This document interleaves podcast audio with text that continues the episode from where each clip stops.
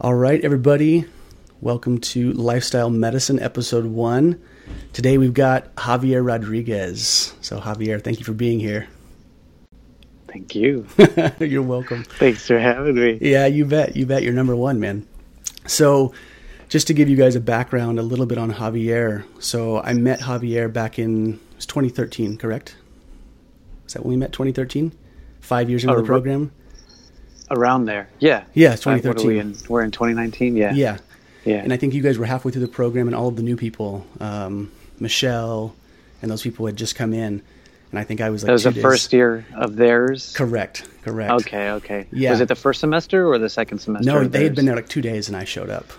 Oh wow. It was right away. Wow. So to give Nice, the people yeah. that are listening to give context to this, Javier um, has been a lifelong martial artist. Has been in, um, involved in fitness and health and Chinese martial arts, but Javier was a part of a ten-year program. But you you were in there for nine total, correct?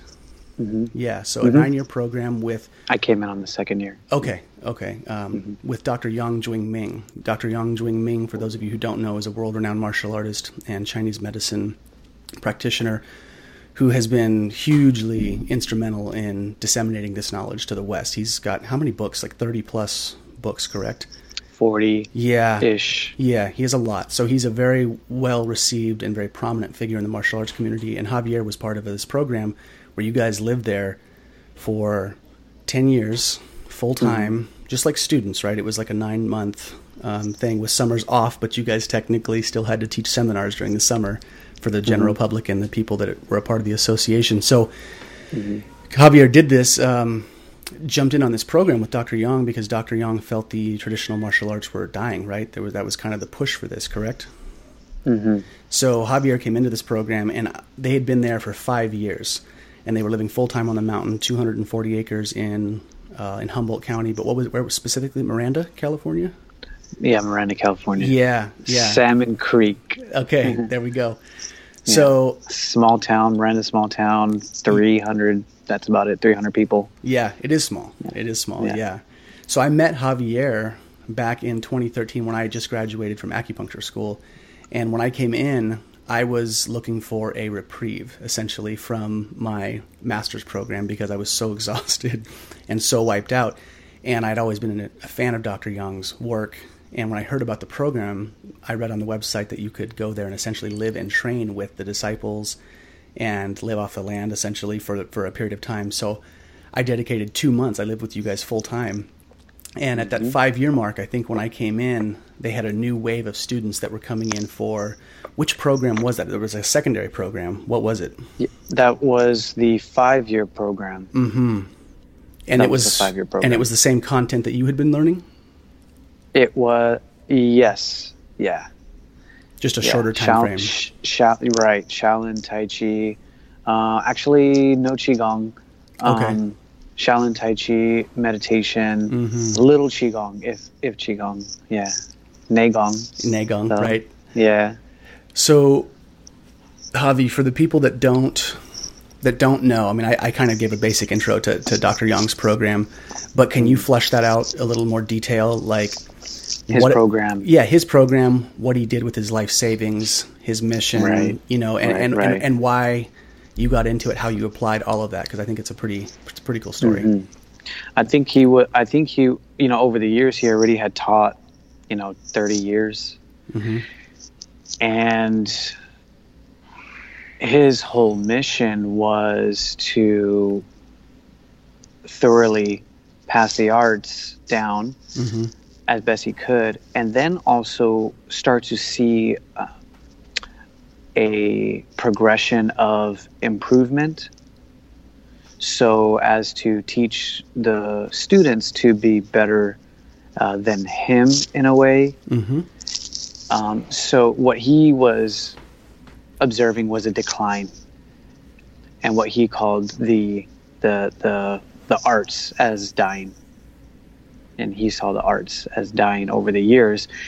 And he also was dealing with the difficulties of teaching in the city.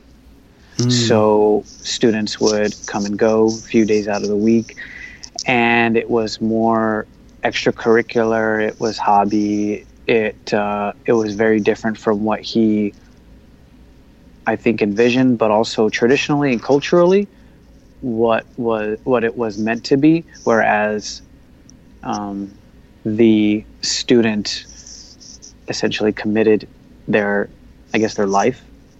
You know, they they bowed down to the teacher, the master, and and the teacher became the role of not only teacher but father. So you know the word uh, shifu. Mm-hmm. That's what that's what the the meaning is. Uh, teacher father, essentially Mm-hmm. teacher father. Yep. And you know it's hard to say uh, what that grew out of historically. I imagine you know maybe um, young men didn't who didn't have a, a, a father or you know maybe um, uh, displaced uh, families or something like that Mm-hmm.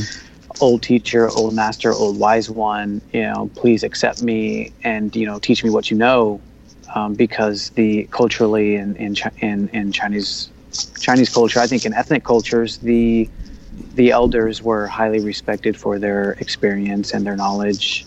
And you know that's where the the younger generations always went to. They went to the elders. And in this particular culture they there was a commitment that was made there was a uh, a process that you went to uh, went through a ceremony to one offer yourself as student and then two the teacher accepting you as student as son so uh, yeah. right so that's the tea ceremony Mm-hmm. which which i which i did and And just to ask a quick question on that, the tea cere- Uh-huh. the tea ceremony is that's the would would you call that the introductory process into the discipleship?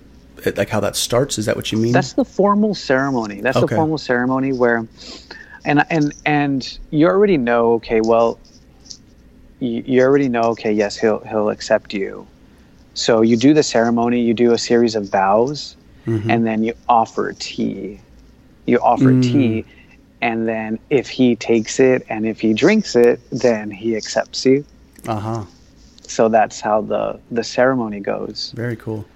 um, and you know for us that that have so those those five year students that you spoke of earlier Mhm. they went they went through their discipleship ceremony at the end of their program in their graduation i did mine at the beginning Interesting. right yeah um, so we all did that and we all you know we all all had an idea in a sense okay yes that he would accept us. But i guess like maybe historically you didn't know. You went through these series of bows. You you, you bowed Oh. like ab- at about seven seven or eight feet away. You Yeah. did like three bows. You took like three steps forward. You did like a f- um, uh, a, a few more bows.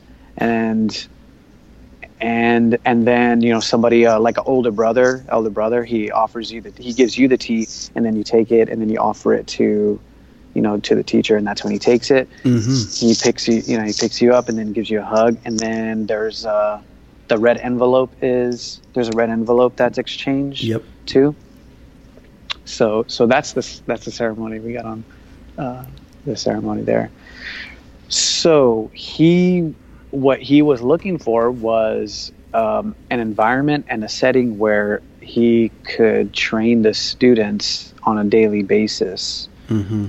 compared to being in the city where it was come and go and then and not only wa- were they sharing their kung fu time with school family friends other extracurricular uh, activities then you had graduation and then you would go off to college Mm-hmm. So there was there was a lot of that Yeah. that he experienced i guess and he essentially in, in my opinion he wanted to have some lifelong students so okay so and over the years he's thinking well what's the best environment to do that maybe the maybe building a an environment similar to that of ancient times Mm-hmm. um, would facilitate that the teaching to the depth that he that he envisioned so Well, that, that, that then he was- started to seek out the mountain Yeah, and that was the piece. started, yeah. That was the piece that struck me when when I I found your program online just doing searches. You know, I was looking for like a the thing to do after school, and when I found you guys, I remember thinking, "This is unreal." Like in modern times, when attention spans are so limited, mm. and we're in the technological era where everyone's got their face buried in a phone. And ten years ago, it was less so, but it was still there. I mean, the technology. More so now. Yeah. It's even way worse now. But yeah.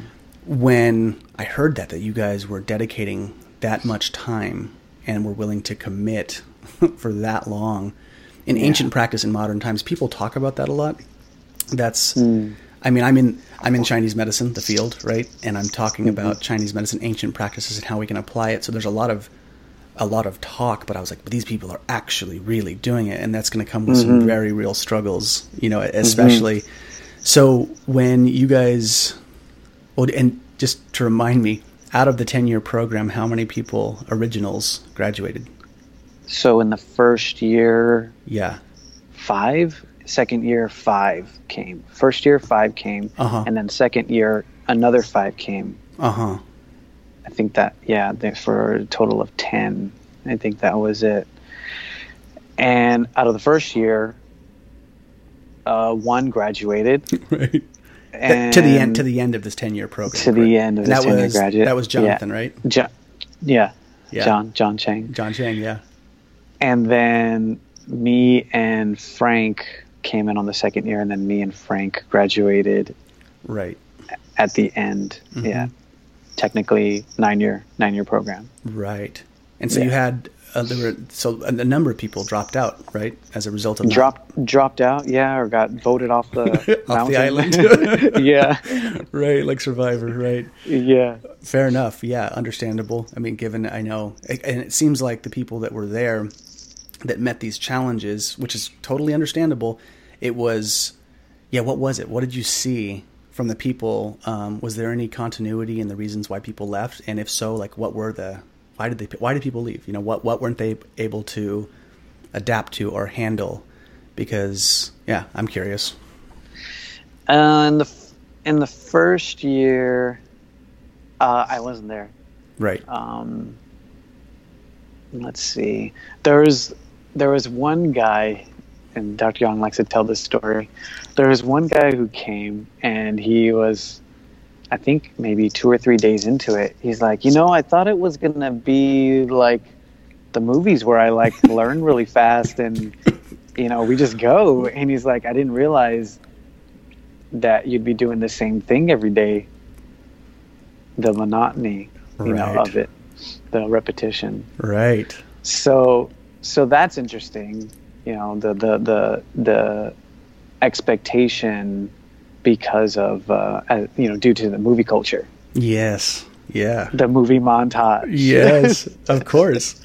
Well, yeah. I have to just basically my basically my montage lasted, you know, nine right. years. Right. Right. Yeah. No, I mean, and just to speak to that, that, that was really a, a, funny thing about when I was so when when I was looking to go to the mountain and I started, I found your YouTube page and I started like going through all of your some of your videos and you mm-hmm. had one of your testing routines like various clips of you testing like at the end of the semester and it was paired to the bloodsport soundtrack like the kumite yeah. and i was yeah. like yeah dude like i can so get behind this and i was like i gotta talk to this guy because i love that you made a montage of yes. training to bloodsport yeah. which was like in our first conversation at that table it was like during lunch and i was like so you're the guy that did the Bloodsport montage, bro. Like you're you're speaking my language. But yeah, yeah I mean there is that sensationalized thing of like, you know, I yeah. think there's a piece of of a lot of guys, myself included, that we want to like retreat, isolate, cultivate, and like yeah. figure out our potential. You know, that masculine potential in, in a balanced way, and not right. be not be oppressive or you know.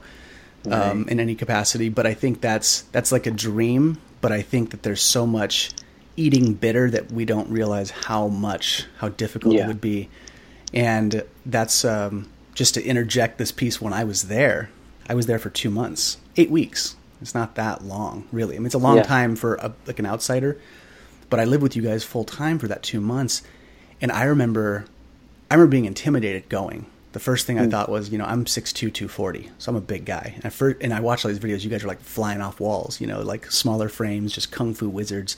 And I was like, I have, you know, I'm not a slouch in the martial arts arena, but I'm also not, you know, to the level that you guys were. And I was just like, God, this is going to be so weird going into like all these really accomplished martial artists.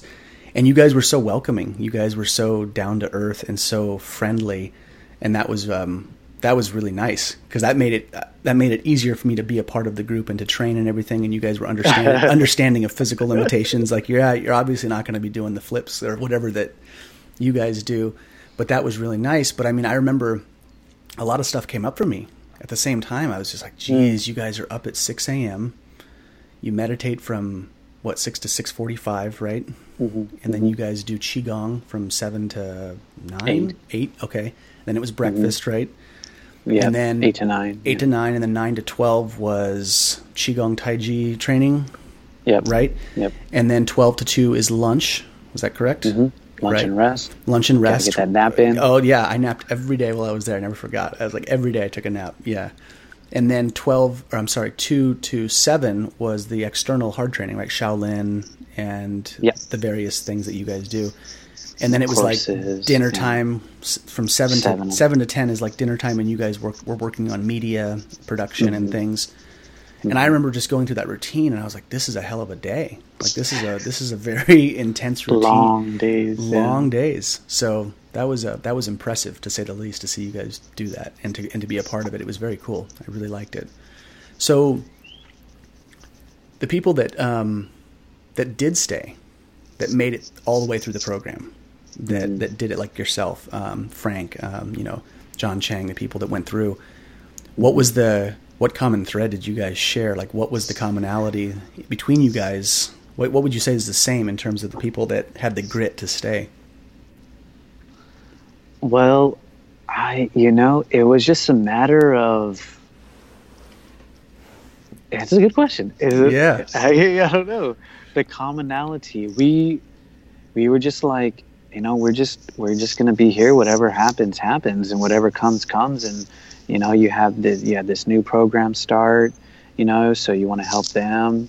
You have these guests that come. You want to help them. You know, you want to help the you want to help you know your teacher also you want to you know see through your commitment it could have been you know maybe the the commitment you know because we all made the made that commitment and maybe for us we took it seriously and Mhm. maybe others others didn't that's you know that's been a what would you say uh, a criticism Mm-hmm. and just a i'm sorry dog you can't can't be up here right now Oh, oh, the joys of live recording. oh Claire. Oh, so I took my I, I, took my commitment seriously, yeah, and I know John did, and Frank and, and Frank too. yeah, You know, maybe more so John. He's you know he's Chinese. I'm not Chinese, and it was hard to. It, it, I think it was hard to connect to the culture, to that ceremony, sure. and then to the what that meant in terms of commitment, especially for Westerners, for Americans. Like for Dr. Young, he's like, look, this is this is a whole ceremony where I accept you as essentially another son, hmm and you know, you we both adhered to this commitment, you know, for the next ten years. But to I think a Western mind, it didn't. There, it, it's not a Chinese thing, and it's there's no apprenticeships of that type. Yeah. I would say Yeah. school is not like that. Mm-hmm. So they, you know, they. It, I don't want to say they didn't take it seriously, but there maybe there was no connection Mm-hmm. uh, in terms of like feel deep feeling and uh, the hardship, the bitter, and the acceptance Yeah. of, of, of just whatever. And What and comes? you know, yeah. yeah, maybe the pressure, the pressure of the the day to day, and then the expectation also. You know, because a lot of people are like, well, you guys are going to be badasses. Yeah. Sure. Sure. like, wait, what?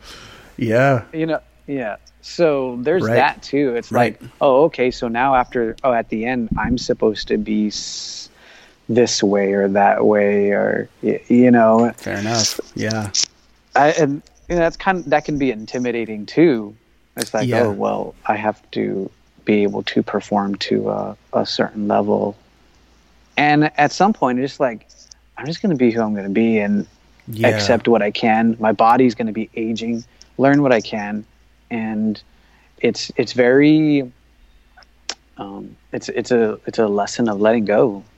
Mhm. And you know, and people will be like, people are people wonder, well, what can you do? yeah. Right? Show your wizardry, right? Yeah, exactly. Right, like, right. I breathe good. yeah. Well, I mean, I have, I do have to say though. I mean, I've watched, I've watched you move. I've watched, you know, John Mm-hmm. move. I mean, you guys. I mean, it's impressive to say the least. I mean, you guys definitely the skill that was cultivated in that context.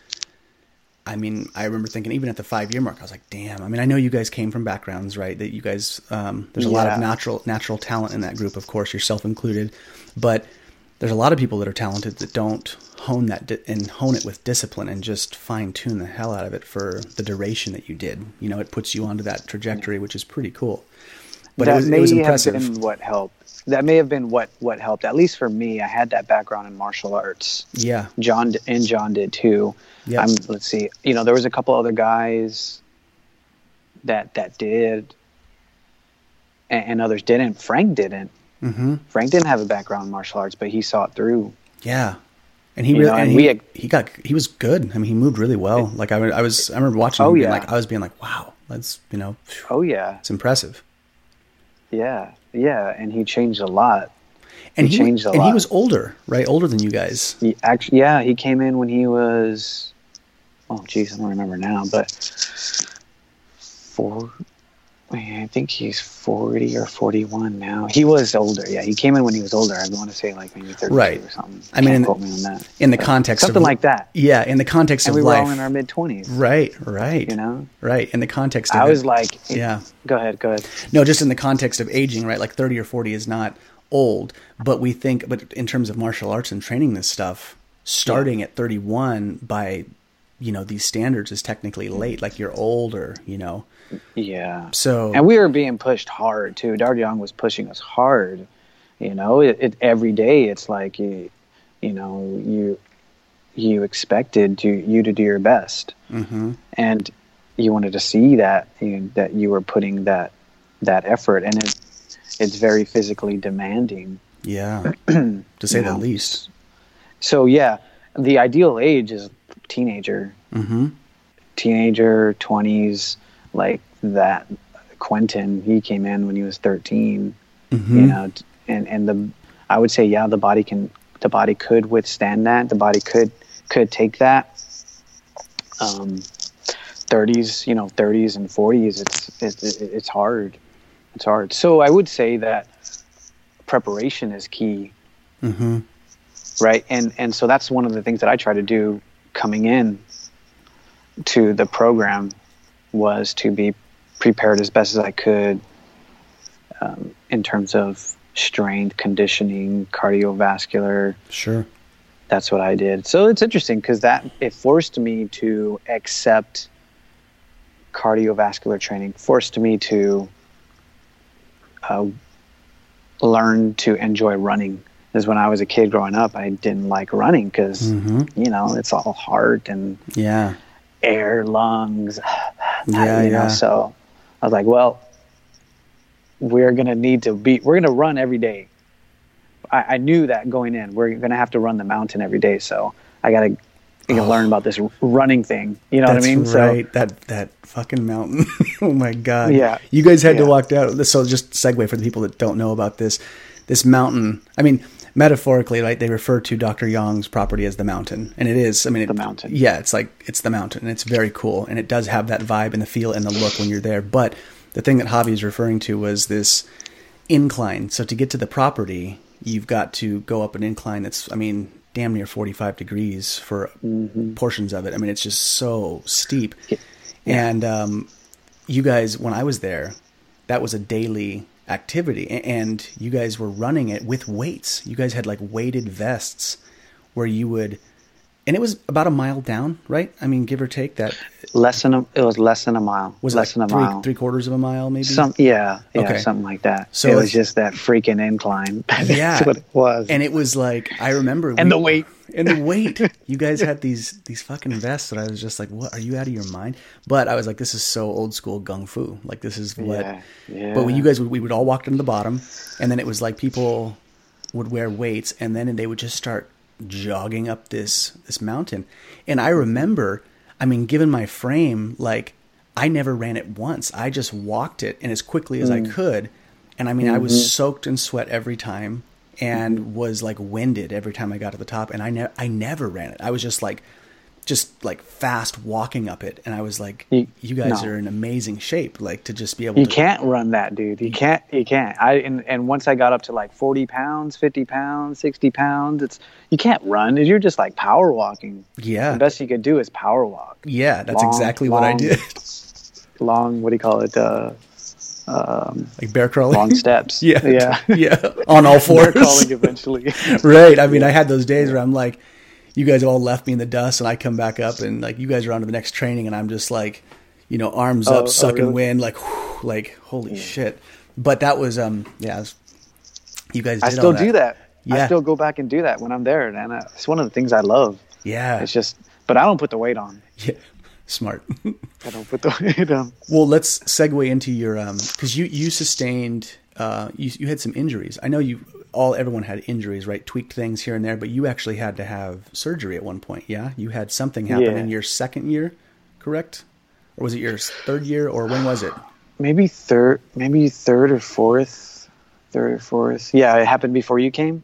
Yeah, you were. Must have been my fourth. you were third. you were healed, um, and you had quote unquote recovered from it. But I think you had some kind of surgery that put you out for a little while. Yeah. So was your appendix ruptured? yeah, appendix ruptured. And and so that happens to people that don't go through these physically exhausting things. But what was your take on it? Did did the extreme training and stress of all of these things contribute to it, or do you feel like it was just a you know I'm happenstance? think, I'm thinking, I'm thinking that I pushed myself too hard, and I, I, I remember the moment where I was just. I, I, I wasn't respecting my body. Basically, what it was, I wasn't I wasn't listening to the the limitations of my body, and it basically was just a push up. That's all I was doing, just push up with resistance, and I was just. Uh, I remember just pushing everything out, just pushing everything out. Mm-hmm. And I feel that was the moment where my appendix appendix ruptured. Mm. But You felt you fe- you felt it. You felt it. I didn't I didn't feel it, but what I felt was my intention to Mm. push. Yeah. And I feel like that was that that contributed to it, but the summer we that was like the first week of the semester. Wow. so the summer prior to that it was vacation Mm-hmm. and i wasn't mindful of my diet Mm-hmm. and and so i had i had a i had some digestive issues i realize now and and then coming into the first week i just pushed it too hard Mm-hmm. trying to get back to because what you try to do is get back to or improve upon where you were at the end of the last semester Right. Does that make, does that make sense? It does. so I went into that first week of the semester and it's like, okay, let's go instead of just, uh, you know, a nice, smooth, steady uh, improvement, Yeah. in, incline. Mm-hmm. So my appendix ruptured, but I didn't know, like, my whole body was sore because I was training. And Right. you know, it took a couple of days for soreness to wear off. And then my my abdomen was hurting, and that was like waking up, waking me up in the middle of the night. Mm-hmm. You know, just gripping, gripping pain, and I Mhm. couldn't sleep. And then in the middle of the night, I finally did. s- I did some research, and I was like, I think it's my appendix. So Oh yeah. I was like, I was like, okay, I should go to the hospital. And then they're like, okay, check. Well, let's do meditation first, and then we'll, we'll go check. It was like that. It seriously happened. Oh, like that's that. so 'Cause I- hilarious. That's Yeah, that's awesome. You might have this rupture inside, but we're gonna go Yeah. meditate first. Yeah. Then we'll go to the yeah, hospital. exactly, exactly. Oh, I, shit. I had been up. I had been up since like two, Hibbets was like two, and then I was like researching, and then waiting for Dr. Young to get up, and it's like five five thirty, and then and I'm like, you know, I think my appendix ruptured. Uh, I should probably I, I should probably go to the hospital. He's like, he's like, all right, you know, he he he he thought I had um, an ulcer Mm. based on the pain that I was describing. Uh-huh. I had no idea. He thought it was an ulcer. He's like, you just probably have an ulcer, you know. Said okay, but the it was it was just waking up in the middle of the night, and then there's research, and I was like, okay, I think I need to go to the hospital. He's like, all right, well, uh, you know. Let's wait. Let's wait till after meditation. okay, yeah, yeah. So Well, get something to eat first, and then go. it's just, it was just like that. And then the doctor was pissed. Really? He's like, I mean, yeah. he's like, I don't know if I can save your life. What? He- he's like, I don't know, you know, you could make it, but you're going to be under, you know, we'll have to keep you here for, you know, for a few days and, and you're going to be in under antibiotics. Mm-hmm. So I was like, oh, that's interesting. And he was, he, yeah, obviously he was stimulated by it, Mm-hmm. but he, and, and I'm not sure exactly why, you know, maybe he was wondering, why did you wait so long to come in? Cause Oh, so your was, body's got it. septic. Your body's septic. They actually had to do like a partial cecumectomy because because the the, the what would you say the the part that was toxic, you know, after the appendix ruptured, Mhm. you know, spread out and then and then it started to make the other, you know, intestines was which was the cecum part of that's part of the intestine right there Mm-hmm. inflamed, and so they had to we had to go in and, and remove a partial cecum. So it's called a cecumectomy. He said they had to do a partial cecumectomy. Wow. Yeah, it wasn't like it wasn't a standard procedure. I had to be in, I had to be in a, I was there for seven seven days. Wow. Seven days. Yeah. I had never been in the hospital, you know. I Yeah. never had any any Yeah. surgeries or you know anything like that. So that was a pretty significant experience. You know, I basically could have died. Yeah. Yeah. I guess I died. Yeah, right. I mean, yeah, mini death, right? But you lived. So, with the injuries that come up from the people that train on the mountain, um, how do you? I mean, it's a thing that I, I talk with other martial artists, people who continue to train, right? Yeah. They they want to.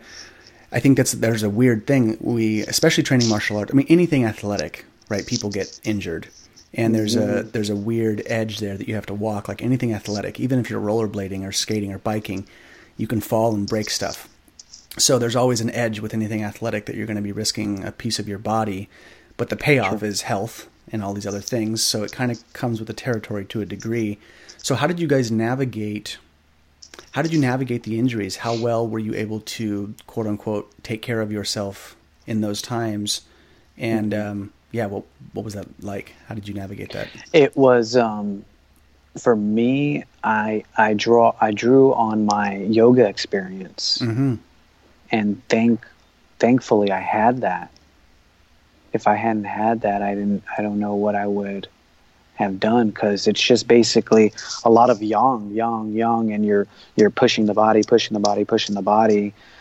Um, relatively, yoga is yin to that and can balance that. So I that's what I did. One of the things that I found interesting was when we like first started the first half of the day, you know, let's say seven to noon, Mm-hmm. was was our was as Dr. Young would describe, you know, the yin training. He said that's your yin training. Right. And then after break, after lunch, that's your yang training. Mm-hmm. And that's where he said, uh, you know, push the body. So I remember in the mornings doing white crane qigong, you're being just completely tired and just exhausted and sore and tight. Mm-hmm.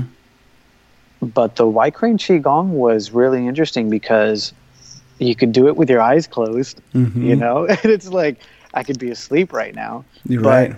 It's just nice, soft, wave-like motions. It and, is. Yeah. and this was and this was a uh, this was interesting. It was just a like em- embodying that experience and sort of observing myself and appreciating that that small moment and that practice in terms of um, and in expectation of the rest of the day right? So in my mind, I'm thinking, okay, well, and you're always wondering, well, what are the, you know, it's you're always wondering why, why am I doing this? Why am I doing that movement? What's this for? What's that? For? What's the point? Yeah. Exactly. Right. So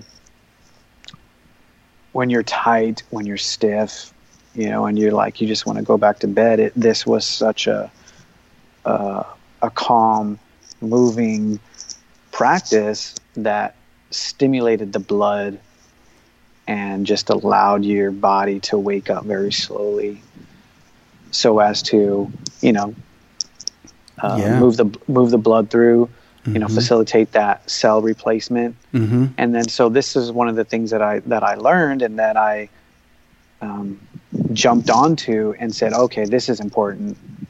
If I really want to push myself, I did. You know, I really wanted to push myself, see how far I could push. This was going to be key too: how to recover, how to um, basically rehabilitate Yeah. in almost real time. Mm-hmm. You know what I mean? As you were doing it. Yeah. Yeah. So the awareness has to be, uh, the awareness has to be there. One when you're when you're in the activity.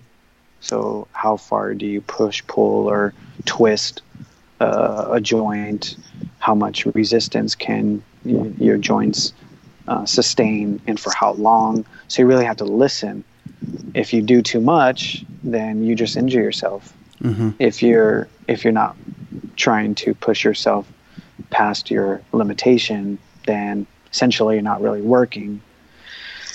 And so that was one of the lessons of the appendix was to stay within those parameters. Right.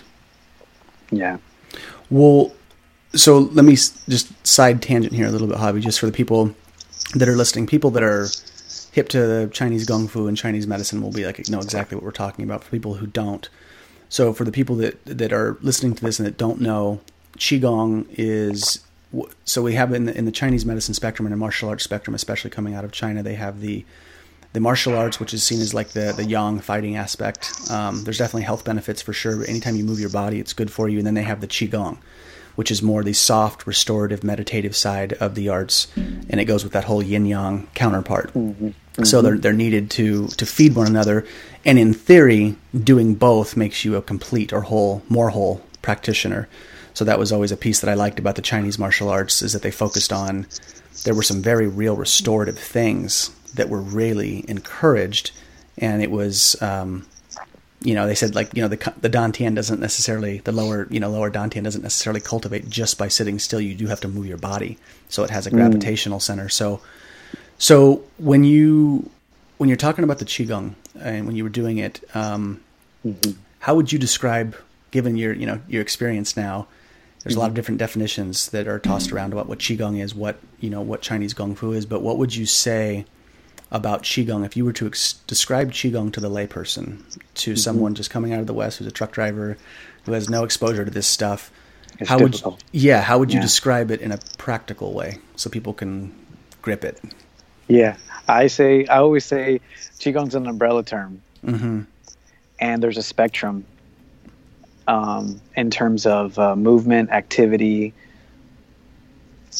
in which you can apply the theories of qigong. Hmm so anything we could say that anything that moves the blood Mhm. and anything that makes you breathe um, to pump the blood essentially is, is is qigong. And that was interesting for for me to to know to learn you know and dr yang always said well you can think of walking as qigong. You think of jogging as qigong. Hmm um, you know they're moving the blood and and you know lymph and they're they're uh, metabol stimulating metabolism. So we could say anything that stimulates metabolism can be qigong. But that's in that's in that's in the body and that's what most people are are are interested in nowadays. How do we move the body to for for uh, to restore for rehabilitation stay healthy. How do we regulate regulate our metabolism? So i would say these days the the, the movement is, is is important. The, the body yes is important. But then you know when you think about it the mind is also important. So that's the spectrum. Yeah. In terms in terms of like um, the mind and and and the body. So along that spectrum, you have all you have a, a, a basic body movement that can stimulate the blood and, and be restorative and, and, and healing, which doesn't require any concentration or focus Mm-hmm. uh, of the mind. And then on the on the opposite side of the spectrum, then I say, well, now you have complete stillness of the body, yet you have this large amount of focus that's required by the mind Yeah. for example, sitting meditation. That's Mhm. it's an easy example to uh, for people to to to understand, and I think a good context for them to understand seated meditation within that qigong umbrella. Yeah. Right. Does that make sense? Yeah, So I don't know. No, it does. No. It helps people. Uh, Yeah, understand. I think it. Yeah. Well, how about this? So think of it like this: if we were to, someone were to come in and they're like, "Well, I want to," if someone says, "I want to go to a qigong class," or "I want to join a running club," or go to a running Mm-hmm. class, they do look pretty different. So how would you? do- Absolutely. So, yeah, they're, Yeah. they're very different, right? They're both moving blood, like that's the common ground. Right. But what would, um, if you were describing to someone like describe what a qigong qigong class looks like? What would that look like so that they could, yeah, get a grip on what it is? Because a lot of people ask me this question, like in my in my dealing with clients, and people are like, "What is qigong?" And I'm like. I was like, "How long do you have?" You know, like, like, like, you want to be you want to be on the podcast, like, um, but yeah. So like, yeah. So if you were to describe what a qigong class looks like, because I think this is the thing, and the reason I'm asking you this is there's there's definitely I'm not trying to stage the question, but I think that there is there's an over mysticism that kind of happens with like qigong sometimes, where I think it's like, I mean, you can go online and you can find so many people projecting qi from their hands, and they're they're it's like Jedi. It's like Jedi sorcery, you know. It's like Yeah, it's like the yeah, Force, where yeah. like people are moving people, and I mean, I know a lot of my friends are like, I'm not going to a qigong class. That's just bullshit. You know, they they equate that with qigong that that's that that's what it is. So yeah, just like talk about that. Like, what does a Yeah. qigong class look like, and what is it actually doing, and why is it good for you? Yeah, well, we got to talk about we got to talk about why why the um, you know the qigong in that sense is, has has gotten a bad name. Mhm. I haven't I haven't run across a lot of people that that say well or the, that discredit qigong Mm-hmm. because of those things, but there are a lot of Chinese people that have a problem with that. Like Dr. Yang would say, he would see shows Mm-hmm. in, in, in Taiwan where there's a qigong master on stage and he does these tricks Yep. And wins over the crowd. Mm-hmm. And he and so what do you call that guy? What do you call him? Oh, he's a qigong master. Mm-hmm. Oh, that's what qigong is. Oh, okay. So, but but then when those, let you know, the illusionist, what when the illusionist revealed what his tricks were, Mm-hmm. then I was like, oh well, yeah, that's bullshit. Yeah. well, n- not necessarily bullshit, but it's just Yeah. a, you're just doing a trick. You're just doing an illusion, Right. and and so that got that got attached. The qigong qigong got attached to that whole, you know, that whole thing. So, but for the most part, people that I meet, like they they already have a little sense of qigong, and I think they're already kind of experiencing things, Mhm. and so they want to seek out a deeper feeling and essentially learn more of the uh, uh, of themselves, which is that inward, Right. right? That that Right. inward projection and and, and, and practice. Right. Um, but okay, so but a class or a, a typical class for for qigong, I would say for the most part it would be a it would be described or it would be articulated by a style. Mm-hmm. Um, what's that goose qigong? Wild goose qigong. Wild goose qigong, yeah. right? Yep.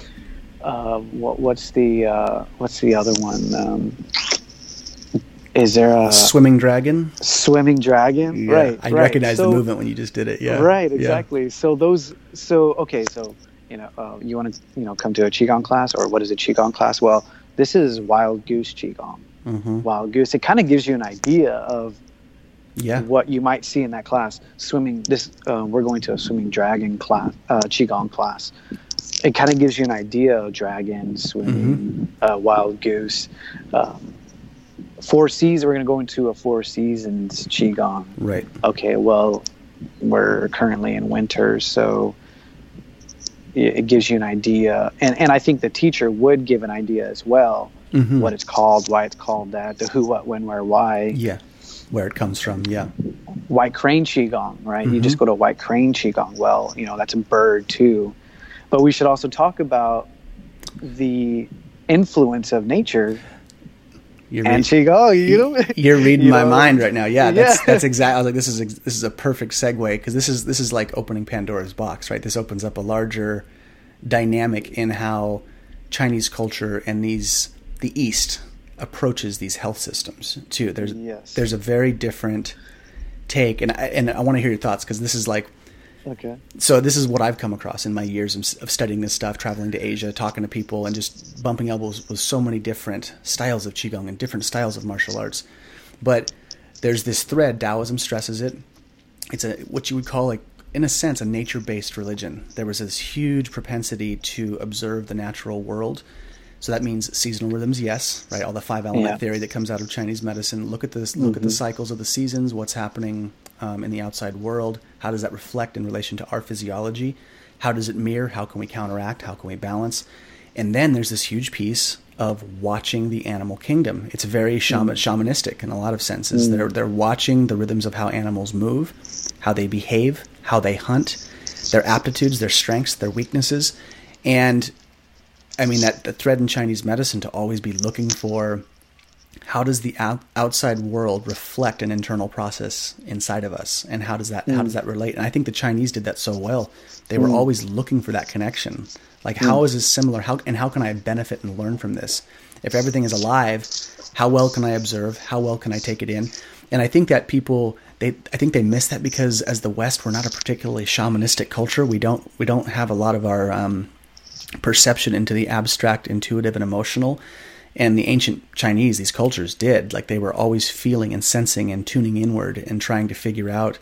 So hmm. the thing that I've seen, and I want to hear your thoughts on this, is that mm-hmm. when they hear like wild goose qigong, right? Right. They're like, is that just some like new agey, like sensationalized, like kung fu wizard like term? Like, why is it this? And it's like it really has a very fundamental principle in my experience, which is the movements typically have been mimicked from something they've seen, like in the natural world, maybe the way um, geese move their wings. Um, the swimming dragon, which is a mytholo- you know a mythological figure or creature, but the way a dragon moves, which is serpentine, you know, it has the the undulating movements.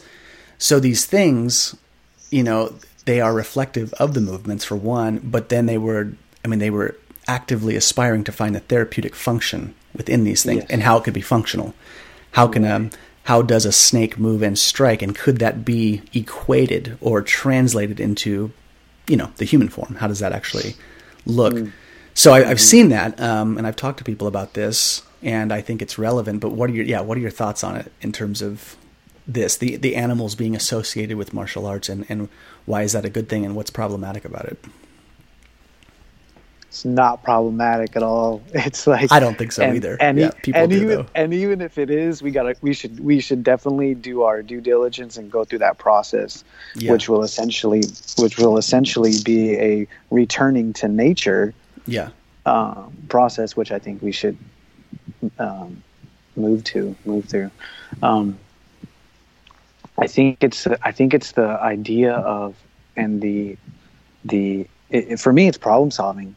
Hmm Uh, what problem did somebody have? So to to look for an answer and then have it have it t- answered, you know, and and given, you know, in front of their eyes through nature hmm which is really interesting because then you start to get into the ask and you shall receive hmm and then and, and then so then that starts to conjure up some feelings of spirituality. Hmm so i don't know if i'm going no, too fat too fast here but um, the deep reverence and connection to all things natural Mhm. that are that are around and the appreciation and the embodiment and the uh, becoming one with. So, how do you become one with nature? I, like we can say, "Oh, become one with nature. Be one with nature." Do it through the wild goose.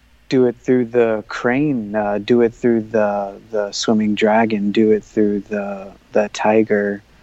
Uh, water, fire, right? Mhm. You know what I mean? Mhm.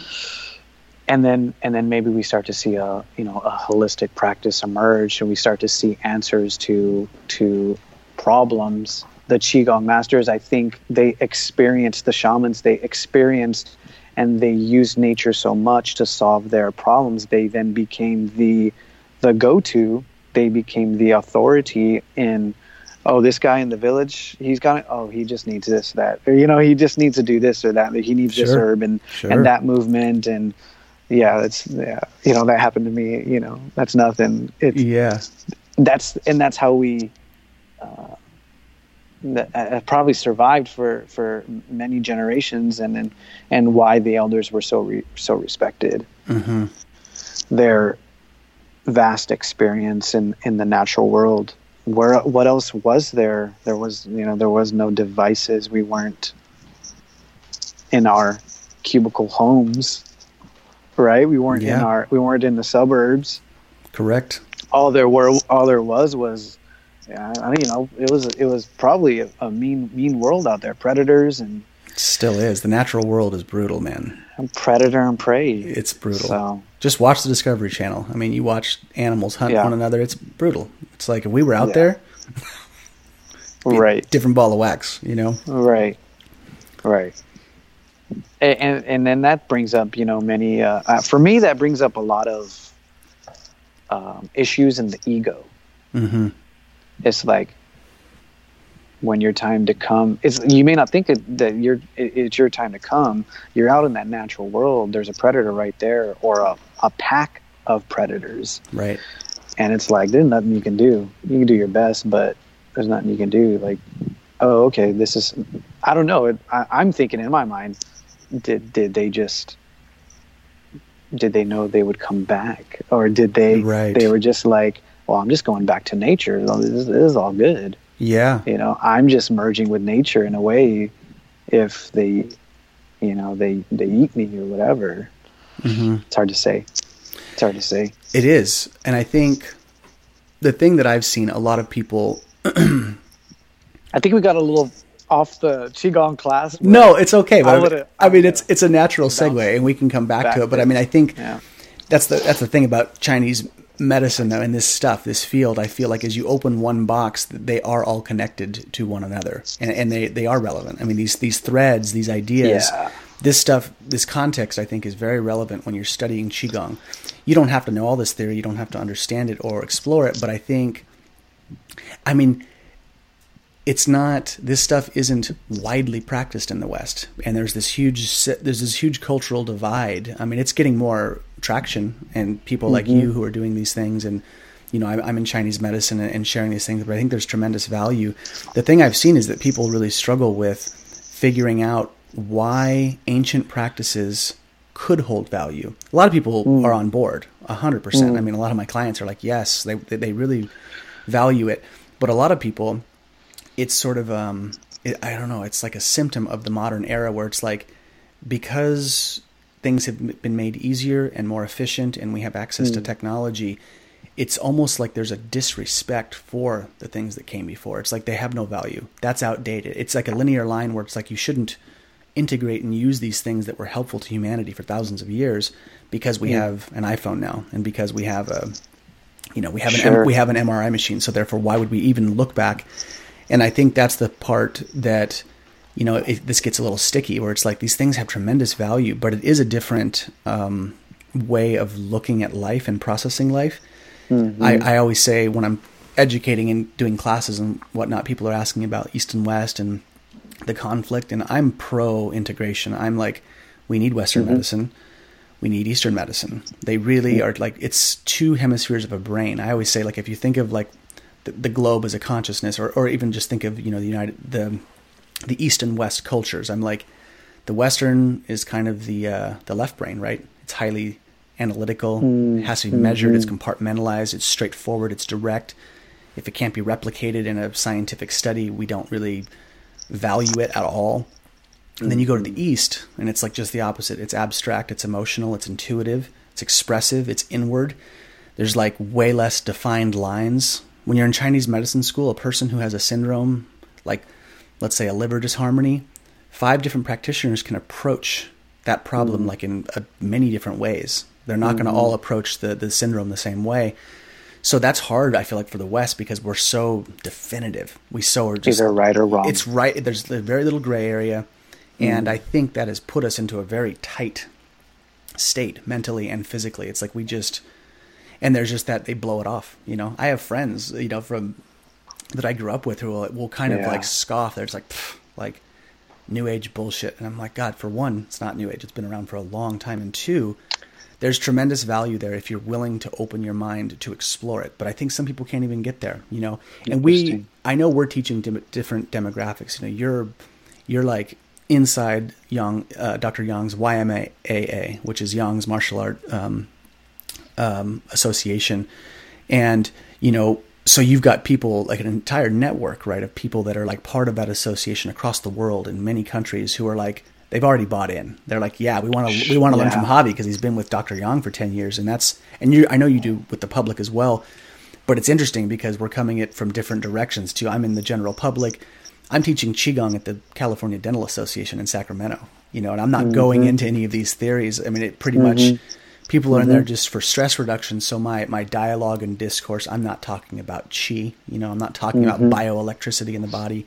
I'm not talking mm-hmm. about any of these things, these these mm-hmm. concepts, mm-hmm. which can be very confusing. I'm saying to people, mm-hmm. keep your joints bent, don't lock them, breathe slow, deep, and relaxed. You know, keep try to do your best to lengthen your spine. You know, stay rooted in your legs so you're not standing up. You know, keep your you know pay attention to angling of your torso. And I'm giving these people these principles, and they're they love it. You know, people really mm-hmm. like it but they also don't have any context and they even now they don't really know what they're doing you know i'm not there to educate mm-hmm. them i'm just there to run them through a, through a class sure. but the medicine of the movements still gets into their body and i think that's the thing that i i want to hear your thoughts on this as you as we disseminate this stuff when you're teaching to the general public do you mm-hmm. think it's like of value to not overwhelm them with theory and to let them just have the experience and see where that takes them i mean that's kind of what i've done yeah I don't overwhelm. I try not to overwhelm people with theory. Um, no, God, no. It's yeah. just like why, you know. And if I let them have the experience, it seems like typically they come to me. They end up digging deeper because they're like, "What? Yes. What is this?" Because this feels right. pretty good, and there's I I feel different, but what is going on? You know. I see. Yeah. For me, teaching also is very I like to be very organic and like to have the freshness of of an experience in myself and in and in connection with the person as I engage and connect I'm learning more so what I knew or thought I knew 5 minutes ago has already changed in a way just because of the experience there so sure a, a, lot of times I'm like thinking out loud and and explaining and and and interpreting for them in the best way that I can for them based on what they know and what we know together so as to build a bridge. I like you go through basic principle, basic body movement, which I like to draw upon Tai Chi, mm-hmm. Tai Chi principle. Yep um, erect spine. Um, I like to say relaxed awareness. Mm-hmm. You're there, but you're not overly. You're not anxious. You know, you don't have anxiety, but there's an awareness. You're relaxed. You strive to move with efficiency from the from the from the feet and mm-hmm and have a sense of your emotional life, your psychological life, your your balance, and then how what you do also has an effect on on others. So being mindful of what you do, what you say, how you move, how you say it, I believe is all qigong. Mm-hmm. Um,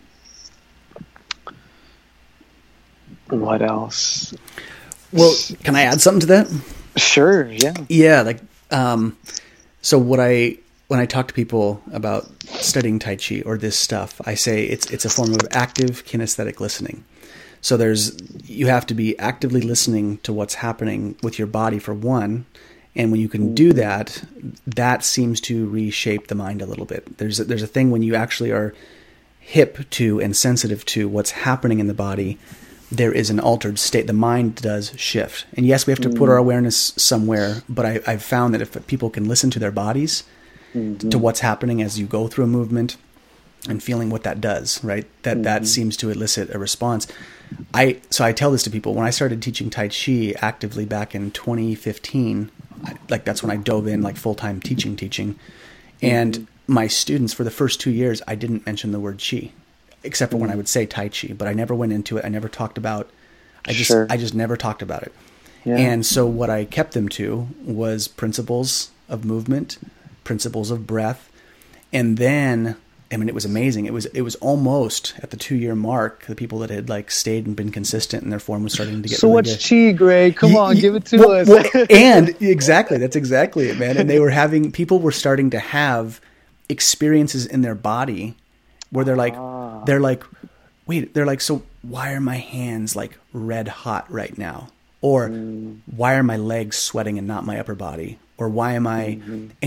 Because this is the enigmatic thing, right? Tai Chi and Qigong, which can be done with with like explosive power, but they're done soft and slow mm. it's deceptive you know it's a relaxed movement and people started to have these these things and my dude my mom my mom has been one of my which is so cool first of all that i've been able to like have my mom become she's a teacher now like i like she's an instructor like Nice. i like you know i ran her through the teacher certification program and she's they're teaching in mexico when they go and i mean it's so cool but my mom has said this she's like you know, outside of the theory, before I went through the teacher training and all this stuff, she's like, I, Tai Chi has changed me here and here. She's like, my my mm. my head and my heart behave differently as a result of just moving in this way. And so she that Yes. that's what that's what piqued the curiosity when she talks to me now.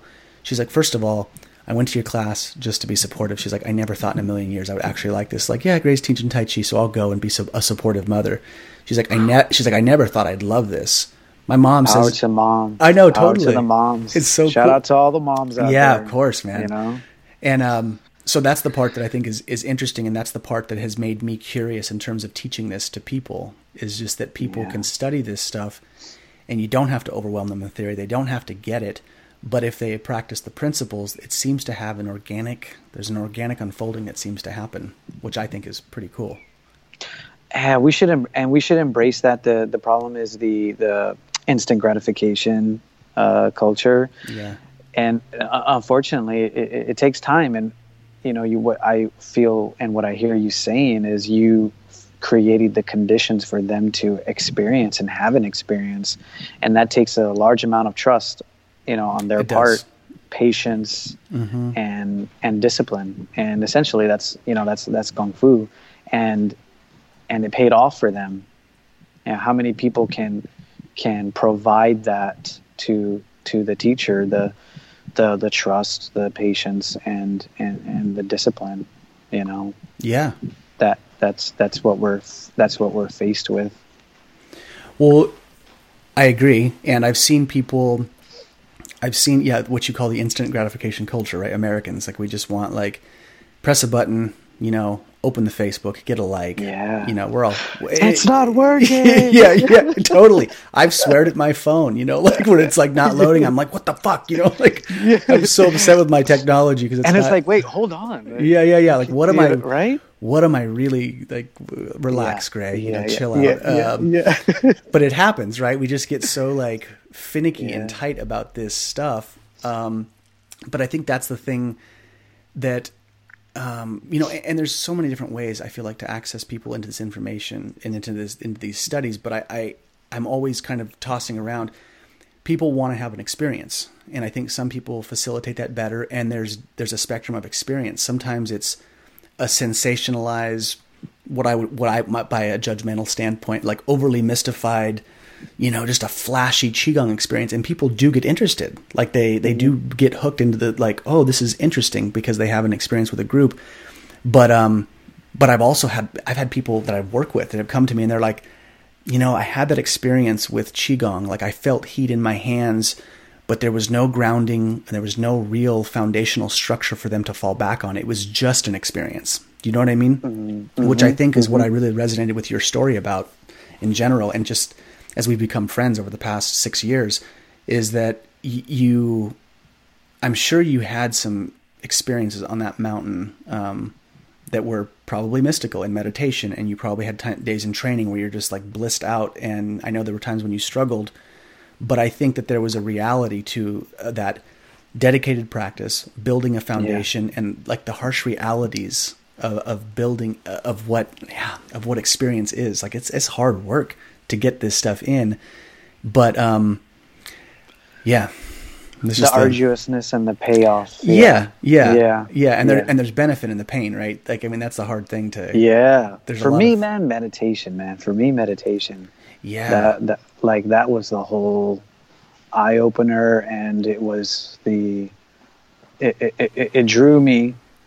I'm I, I should say that I should say that I first experienced a feeling of energy mm-hmm. in a in a Tai Chi class as I was learning other martial arts and I was pursuing my martial arts interest in my mm-hmm. young 20s. Mm-hmm. So I was going to a Tai Chi class, and as a martial artist, and you, your judgmental mind says, well, in terms of fighting right. what is the the use, what is the reality of of, of this, and and um, that's more so now. I would say uh, at that time, I, I didn't experience I didn't experience that.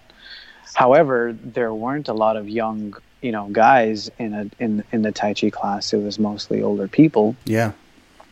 However, I still had a curiosity and interest, but because the teacher was uh, experienced and and he he saw something, and it was just a it was just a let's try something mm-hmm. sort of sort of moment. Yeah. And uh, Tony Smith, shout out to Tony Smith. he, you know, he and he believed in me, so he he he said, "Let's just try something. I don't usually do this, but you know, let's let's uh, let's take a second, take a deep breath. You know, stand, good posture, and you know, bring your hands up and and um, let your palms, you know, face one another." Mm-hmm. And just add, you know, add a, your uh, uh, your awareness and your mind in the middle of your hands of, of your palms, and just kind of give a little uh, give a little uh, engagement you know, in and then out, in and out, and and that was like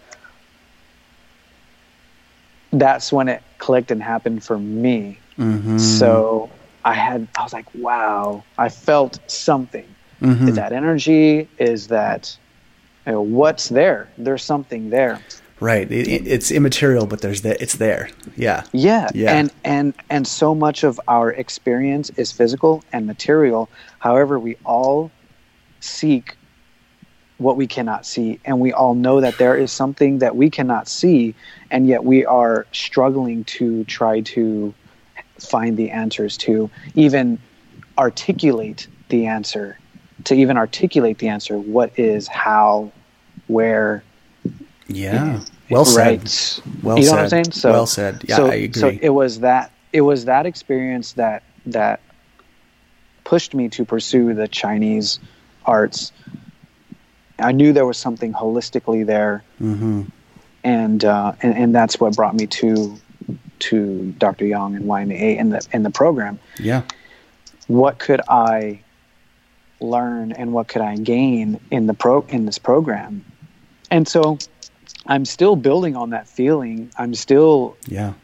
I'm still learning, and it's just a it's a process of of, of self you know discovery exploration and and a, a deepening, you know, a relationship, mind mind body. Yeah.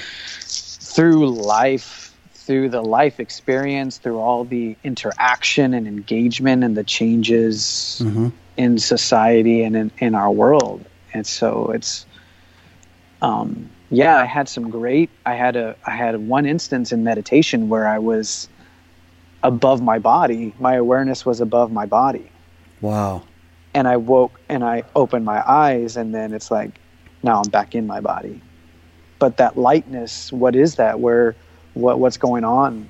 You know, and then there was, there was a moment one time in training and I'm doing soft, hard white crane, boom, boom, and all of a sudden there's this heaviness, there's this substance in my Mm-hmm. in my limbs that I cannot that I can't explain. There's this Yes. uh, It- what is that power? It's like and then and then Yeah. so that's that's interesting. Like this is strong. This is Yeah. there's something here substantial. Wow. And then it's like and then the ego starts to get involved. So, you know, I didn't have but th- those were some interesting energetic uh, phenomena and experiences that I had. Uh, one time I felt like I was just like a mountain yeah. and just I was sitting in meditation and just like my mind and my awareness was bouncing off of my my body but also the auric body and so within that awareness bouncing Mm-hmm. i got a sense of a i got a sense of a lar- uh, uh, of a larger frame and that frame just felt like immovable does that make sense you know yes. immovable Yeah. but it's like, well, that's great, Javi. How do you apply that in the real world? you know what I mean? Totally. How do you make money off that hobby? yeah, exactly. No. Exactly. So I- that's where we're at. No, no, I, I agree. I mean, that's that's that that's the thing. Like that's it right there. I mean, I want to go back to what you said. So we're chasing the immaterial, right? Like we're still we know these things have value. I'm always saying to my to my people because people come to me for different things. You know, it's um, lifestyle guidance, right? But I'm it's it's ultimately what that is is like here are tools, here are things that you can do to to optimize, right? To to feel better, seasonal eating, all these different things. But Right. people will they will come and and and and I'm they're they'll talk to me and then they're like, but you know, like why does this stuff matter? I'm like, look, to date, there is we have not been able to prove the existence of love. Like, where is love? Like, we know it hmm. exists. We all feel it. I have a hmm. daughter. Like, we have, you know, like we we feel it and we know it to be so completely real. But it's like, is it actually measurable? I mean, we can get like we can measure chemical changes in the brain. Is that where love is? Is that the thing that it is? Is it just a mm. change in the physiology of the the chemicals? And it's mm-hmm. like I would argue no, and I think most of us would be like no you know a person dies Okay. you still love them you still have love for them you know what i mean it's like they're not so i think it's like these em- emotions right where are emotions and how much of our lives are lived from these things that don't have any material you know? So i think so it's like all of these things Absolutely. the immaterial world is valuable. It's it's relevant. It's real. And i would i completely i will just you know mirror what you said. Yes. I mean like when i in my training i've had those experiences where the first time i was exposed to what you know internal martial arts like the first time that happened to me um my, I'll you know give a shout out who who will be on the podcast. Uh, Chuck Duran my my first Kuk Sool instructor. You know when I formally I informally trained with my dad for years with um, judo and Shotokan and he was he held state titles. He was very good very athletic. But um, formal training was like at 20 you know 21 somewhere in that range where I found Chuck. And the way they moved for one was something I hadn't seen. There was a relaxed speed and fluidity with like moments of tightness. You know, it was really mm. pretty to watch. It was very graceful. And he walked over to me, and he was. I, w- I had just come out of playing rugby, so I was super swollen, like just you know, big chest and big. I had been like deadlifting. I was just very. It was like the most muscular I was at any point in my life. And he came in, and he just had this smile, and he's like, "So, so what are you interested in?" I'm like, "Well, I want to study martial arts for fitness, and you know, I'd like some self defense." And he's like, "You're pretty big. You don't need self, you know, like self defense." And I was like, "Well, yeah, people don't pick on me, but I just, I still would like to learn." And he's like, "Well, hard, he's like hard martial arts. You know, they use you know hard, snappy movements." And he was kind of showing like a hard karate punch, you know. And he's like, "But it, you know, internal soft principles um, can develop a lot of power, but they're soft." And I was like. "Eh, that's that's a cool theory, but it sounds a little like bullshit. And I was like, what do you mean softness? Like has power? You know, I mean, I really did. I was just kind of like, yeah, that's you know, that's a nice mm-hmm. philosophy, but that sounds really mm. like horseshit. I just inside I didn't say that to him obviously, mm. you know, but I but I was feeling that and he could kind of see that I was like not buying it and he picked his I mean he put his hand up and he must have been mm. 18 inches from my chest maybe maybe maybe even less and he just dropped like this he hit me so damn hard from such a short distance and, and I remember when he hit me like he hit me and I felt like the, the kinetic impact when it hit made, hit my body. I mm-hmm. felt it go down my ribs, through my belly, and into my right hip, and my one of my right hip muscles started to like tremble. It started to like shake, and it, and I I internalized it and was like, oh, that's interesting. And inside, I'm like, this son of a bitch. This guy just hit me like this is assault. I was so offended, like so offended. I, Oh, really? Oh, Oh, really? totally. Because I was like, this guy doesn't know me. Like, Yeah. I've never met this guy. I've, I've been talking to him for five Yeah. minutes, and this jackass just hit me. You know. and I was like, what a bastard.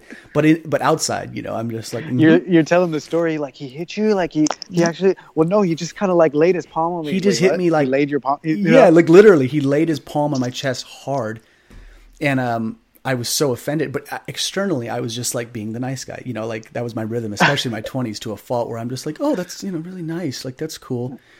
And um, so I sat there, and the whole for the rest of like the class, uh, for like the rest of the like- an hour. I like this spot was just like you know uncomfortable. Like I was like this guy. I leave, you know. I I, I walk out of that that that uh, and I'm going to tell this story when I get him on the podcast because I I want to hear his take on it now. But I got out and I called my mom and I'm like, Mom, this guy, this crazy, this crazy aggressive like guy just hit me in class and I, I vent for like 15 minutes you know about how he hit me so hard and all this stuff and my mom i love her. She's like after all of this stuff the first question she asked she goes so so how far away was his hand? And i was like i don't know you know 15 18 inches. And she's like and he hit, he hit you that hard? And i was like yeah. And she's like maybe he could teach you something. Like maybe he's got something. I'm like, Mom, are you out of your mind? You want to throw you want to throw me back to the lion's den? Like, are you out of your fucking mind? Like, what, you're supposed to be supporting me. Like, support me. You know, like like back me up that this guy needs to be arrested. You know, and she's just like. Can you just go talk to him, mom? Yeah, totally. That's where I was, right? I was like at this point where I'm like, Mom, protect me. Like at least Yeah. verbally, like support me here. Yeah. And she's like, Well, maybe he's got something, you know. I'm like, I was like, I can't even talk to you. I just got off the phone. I was so irritated, you know. So like a week later, I call my mom, and she's like, I really think you should go check that guy out and talk to him again. You know, I think he really might have something. If if that's the case, I mean, like he kind of illustrated that the principal might have merit. And she was right. I was like, God, I think she might be right. I was kind of getting frustrated that I was like, I think she might have a point. But that thing, that right, that in that heft of like the martial application of of something soft um, having power, because it it felt like in, unlike anything I'd ever felt. And I'd played mm-hmm. contact sports, and I had I'd done shot put, and I'd played a little football in high mm-hmm. school, and I just I'd played soccer, and I'd been athletic with my body. I'm a big guy, and it just totally that one experience got me. I mean, that's what mm-hmm. I mean that that moment, me stepping into his school is what put me on the alternative medicine like path. Like that's what mm. that opened the door to martial art training. Yeah, it opened up like all those things just from that one experience, you know. And I didn't mm-hmm. feel like, as you said, you know, you felt energy like doing that exercise right in class. Mm-hmm. Energy is an enigma- enigmatic term, right? I don't want to get too far into that. Like, what is energy? Mm-hmm. But like, you you had an experience with your hands, right? You felt something. You know, I felt him when he hit me. I thought that's impact. I can make sense of that, but it didn't feel like energy. It just felt like tremendous force from a short distance. But when he started working on me, he was like an he was a body worker, you know, and he helped me. I mean, to this day, I've never felt anything in my body like what he was able to do. You know, he would put his hands on me, and uh, the first dude when he asked me if I wanted to go come back. I mean, I'll never forget this. I mean, he he said like, I asked him. I was going through my because when my dad died at nineteen. I hadn't grieved, I hadn't cried, I had all these problems emotionally. I was having terrible things with my relationship, and it was just like I was falling apart. And I was like, "Look, you're always talking about breath and energy, which I don't know what the fuck that means, but like, could you maybe help me through this process?" And he was like, he just kind of sat there, and he's like, he's like, "Well, tell me." He's like, "Can you feel this?" And he just gently put his hand on my on my chest. I mean, I'll never forget this, man. It's the only, it's never happened again. He put his hand on my chest, and it felt like um, it almost felt like warm, kind of like warm water. Like that was the best way to describe it. It felt like my like warm water kind of moved down towards my belly. Like it just felt like this warm heat sensation. And I was like, mm-hmm.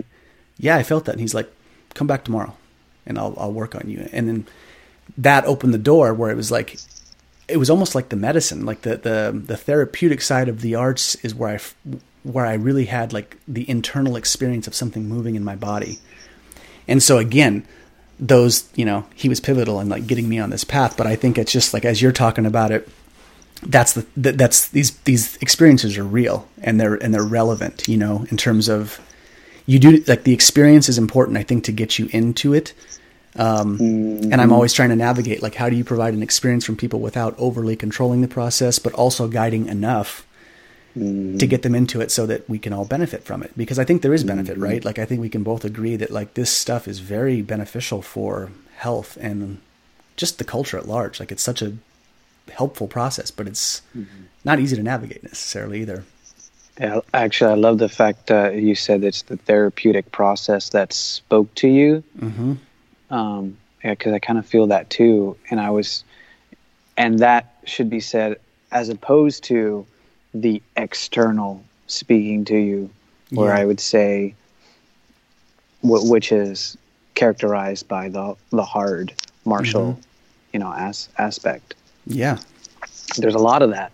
You could find that everywhere, actually. There's a lot of uh, external, char- characterized by like punching, kicking, you know, throwing, fight, you know, fighting as, as an art that can speak to you, but what what really speaks to you inside, you know, as, as a as a human being to want to pursue something different Yes. And so the Chinese, the, the, the Chinese systems provide those those answers. I would say, and they, they, they do it well. Yeah, and they reach out and they engage and they speak to you, but through the you know softly, right mm-hmm. through those therapeutic through those therapeutic arts and and I so that's why I say it's it's essential for for martial artists I think to just begin with the idea of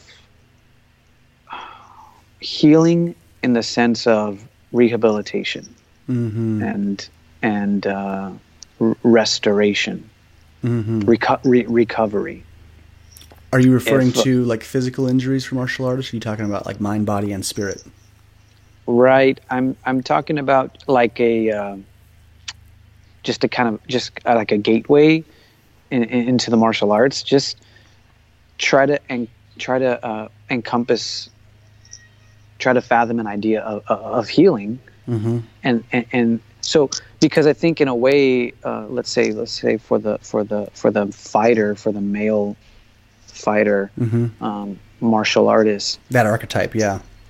All this external really speaks to you. The warrior speaks to the warrior. Yep. And and yes, it has it has merit, and you don't want to come across that person that that is superior to you in that way. Mm-hmm. However,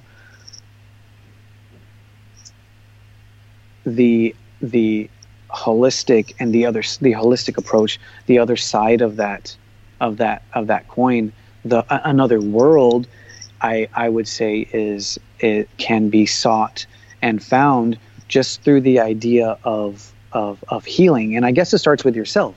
Yeah. How do you right? How do you maintain your body let's say just your body from the warrior spirit from the warrior standpoint aspect to be able to take on all your adversaries? You need to have a sense of your uh, your wellness and your your capacity to withstand punishment and also to to to to give if needed. Mm-hmm. So I would say I would say the world of internal martial arts, um, Chinese martial arts, can be sought through the idea of of healing, in the sense that how in the sense of how deep can you go within the healing capacity, mm-hmm. in the same sense that you try to say how deep or how good can I be in fighting in the self defense and the external um, mm-hmm. arts?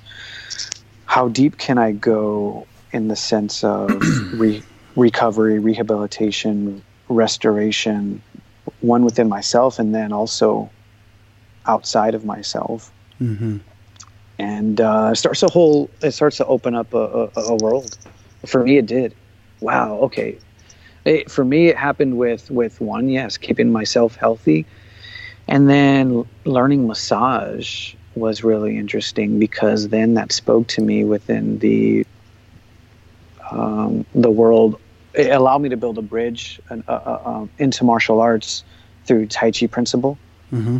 So learning massage, which, which is what was very um, revealing. Yeah. You know, revealing, and you know, you ask a, let's say a, a martial artist right now to learn massage, what's the why, right? Yeah.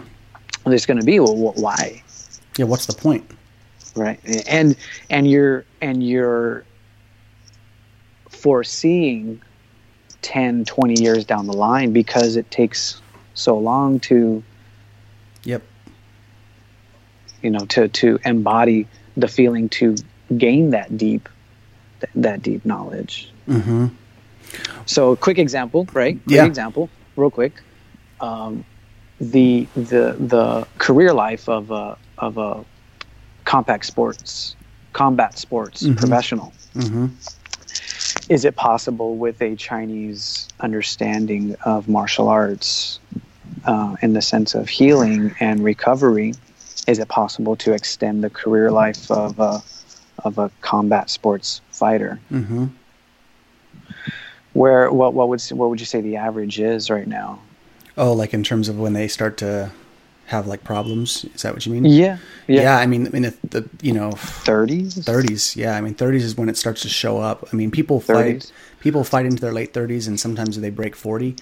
But I mean, you're not seeing much past that, um, given the, the high speed, you know, I mean, it's, yeah, I mean, the, youth goes away, right? Yang declines. Yeah. And there's that, there's that reality. But yes, I mean, I think that's exactly, that's exactly it is, um, how well, I mean, it, we're all going to decline. We're all going to age. We're all going to slow down. It's the way it goes. But yes, I think you're absolutely right. I mean, that's again. I mean, we're just circling back to this principle, right? They had these therapeutic things built into the martial practices, saying that if you're going to have to fight or combat, it's really behooves you to know how to also reverse those injuries, all right? Or like, I mean, it's- or, or or at least um, keep the body highly resilient uh, through soft methods, you know, that, that reduce stress to keep you in a high performance state longer. I mean, I think that's the when I was in the the, um, the North American Tang Shou Tao Association for five years. That was one of the big threads that I really liked about their. I mean, like any large organization, they're going to have their political, you know, upheaval and struggles, and I ultimately left. But they, um, the thing that was really great about that organization was they stressed just that point. They were like, Mm. you guys, if we're going to train martial arts and we're going to have like sparring competitions, you know, once a year, and we're going to like actually do this kind of stuff, you need to know how to do, uh, you know, you, your tuina, your, your your Chinese massage needs to be on point. You know, you need to know protocols on how to loosen the hip. You need to know how to address uh, the feet, the hands. You need to know how to like do, uh, you know, spinal work. You need like they. It was very much like they fed each other, and if you only knew one, you're kind of only half. You know, you were you were kind of half a practitioner if you only knew martial arts. It's like if you only know how to destroy, and you only know how to like joint lock, and you only know how to break down. I mean, that's just not life is birth and death. You know, there, there's a creation and a destruction cycle. So I think that was.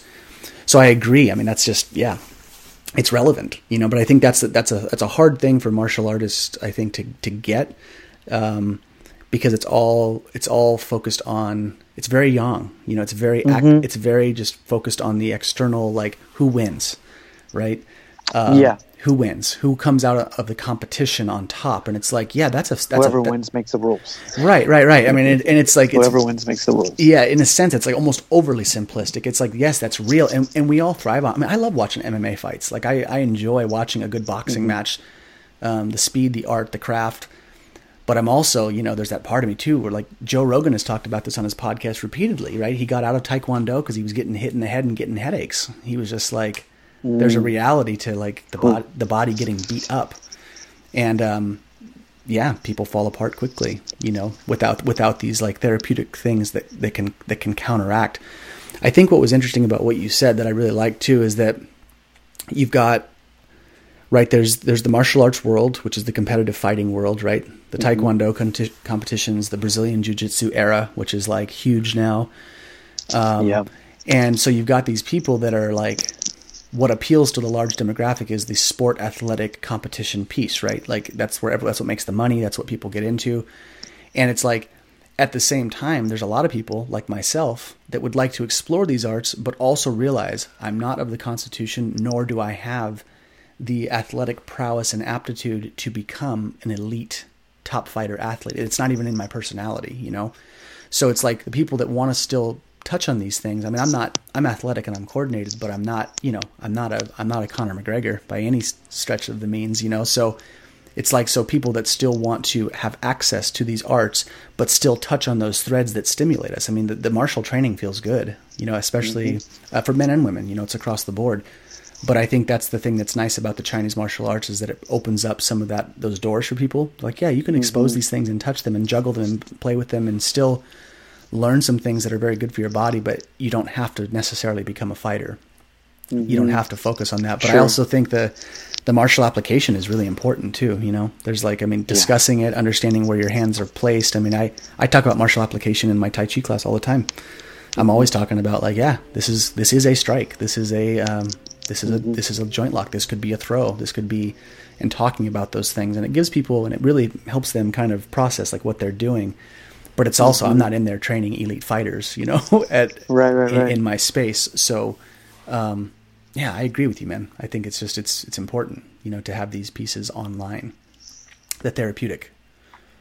Yeah, yeah, yeah, yeah. I you know what really opened my eyes is uh, you. Uh, one time we were having a discussion and you were talking about the path of the warrior, healer, priest. Yeah. Yes. You yeah. should say something about that. yeah, yeah, yeah. The warrior healer priest. It's not. Um, it's not an original idea. You know, it's not like something that I just conjured up. Um, but I have sat with the idea. I mean, repeatedly over the years. But I mean, um, Bruce Kumar Frantzis. You know, who's people. You know, he's a, he's a lot of martial artists don't like him. There's a lot of people who really like him.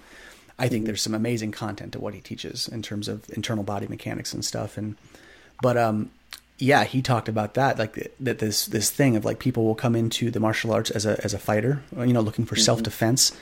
Um, that's where I came in. I I am not a priest. I haven't like, I haven't you know I haven't gone to the uber spiritual route, but a lot of sure. people come in for self defense. They want they don't want to be bullied. They don't want to. So there's the fighting element that is kind of like the access point, and then there comes a point where either you get hurt, or maybe you hurt someone else and that's traumatic right in the, in the mm-hmm. study of this stuff and then healing has to take place so uh, what i've seen is in people and this has happened if you hurt somebody accidentally in training typically if you have a reasonable conscience you feel bad about it mm-hmm. and you there's a there's a trauma that kind of comes with that and people have to unwind that maybe they have to go mm-hmm. talk to somebody maybe they have to cry it out maybe they've got to um, they want to help the person you know so then it opens the door. And if you've been injured, it's like, well, I gotta, I gotta find an acupuncturist or an osteopath or, or somebody, whatever fits your, your medicinal, you know, bent. You have to find someone to help repair your body. Maybe you need surgery. Who, who the hell knows? But it's like you're confronted with the healing process, whether you've inflicted or you've received. That's real.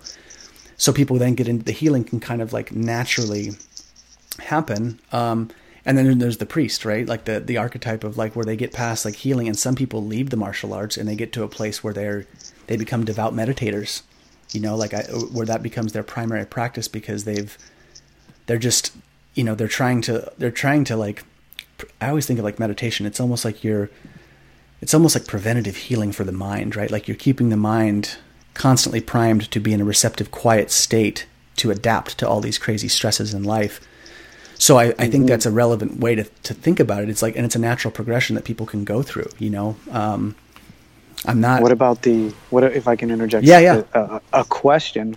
What about the idea of, because you're, you go through the process, let's say you go through that pro, that healer process and mm-hmm. then yeah, you know these these words they have they have these meanings of they'll have meanings for everybody warrior healer Yeah, priest just, right Just archetypes, uh, not literal. Yeah. right Yeah. right but but the idea of okay because because i think a lot of people wonder well what is a monk and what the heck do they do all day Right. but the you, you all these things are firing in my mind as as you're as you're describing the process the the the the priest or or that healer i i would say you know it, 'cause you're describing the the process of sitting there what are they doing? Like we were so uh you know the do the we're such a do culture. What are they doing? They ha- my question is does their intention for uh, to heal and their process for healing or wh- where did my question is where does that go that forces them or or or tells them to retreat maybe to the mountains or go into a, a, a monastery or something like that. I wonder i wonder is their heart and healing capacity? Has it been cultivated to to wish health and healing you know Yeah. to the to to to the world right? Hmm um not only themselves but Sure. You know to to the world that idea and and and we could say well that's what a priest does Yeah. right they offer offer he, you know advice and healing um you know for others right who need that guidance Right. It's why I always say it's like that kind of like the that stuff. It's like acupuncture with words and with presence. You know, like like it's there's there's something to be said. Like yeah, the pe- the people that can like augment and make a make, create emotional shifts in us without touching us and without you know. Right There's a whole spectrum of I, I think how people deliver these. lesson in the word yeah, yeah, lesson Yeah, in the word. yeah. yeah, exactly. yeah right And because they can all, all these things are going off in my mind and i'm trying to think uh you were talking about warrior and, and healer and the healing process you're talking about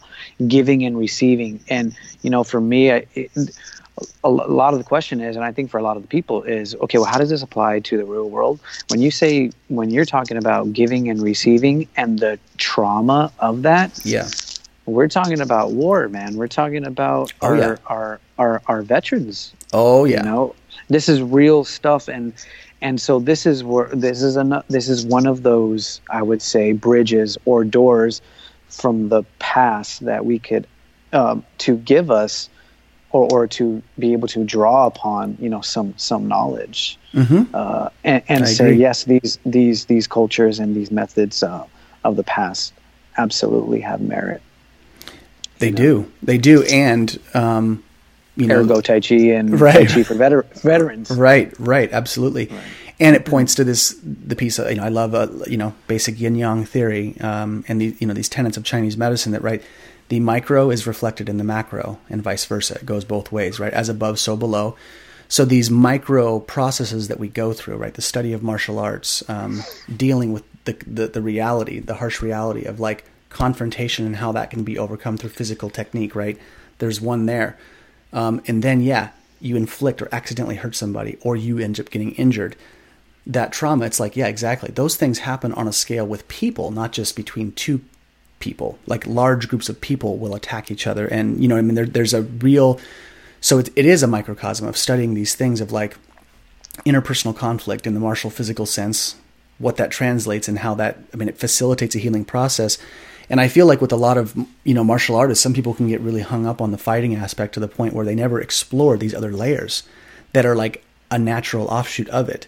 And I think sometimes it's not that they don't want to; they just haven't been exposed. Like the idea has not crossed their mind. They are essentially training the martial arts, the martial arts on an isolated island, and they don't realize that there are a couple other islands that are like communicating with it. You know, that trade and s- and I've met people they're like that's really interesting because once they get the idea they're like oh yeah that actually has been very true you know and I think if you isolate in one it's not that there isn't merit it doesn't mean that you can't learn um, but I think that there's just it's more inclusive and more holistic to like see the other sides of these things that can organically come from it you know studying the martial arts like does that. What are your thoughts on so with the advent like you listen to the joe rogan podcast i listen to the joe rogan podcast and i've caught a lot of his stuff. And there's definitely with the uh, you know with the the growth of the brazilian jiu-jitsu era right?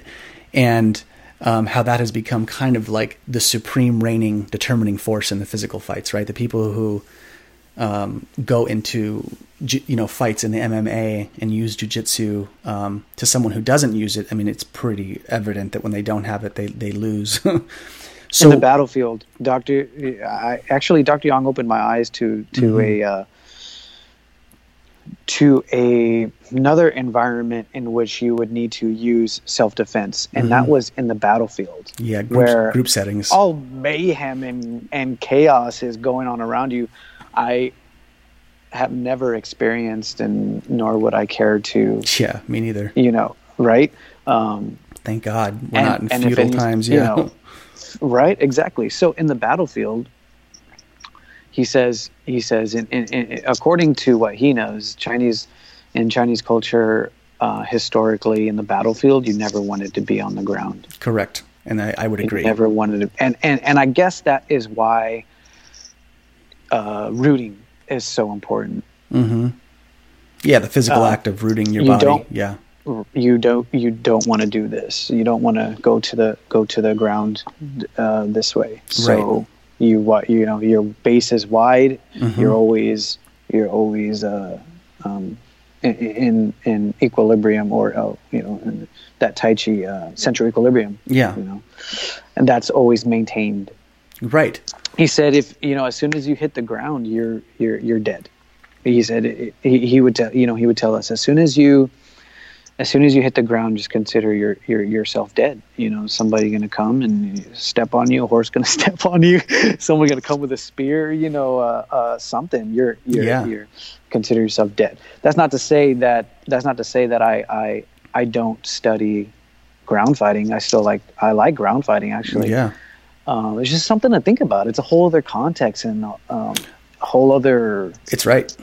Frame of thought. That's man. that is exactly right. I think that's a key distinction to make is that in the terms of the fighting arts, right?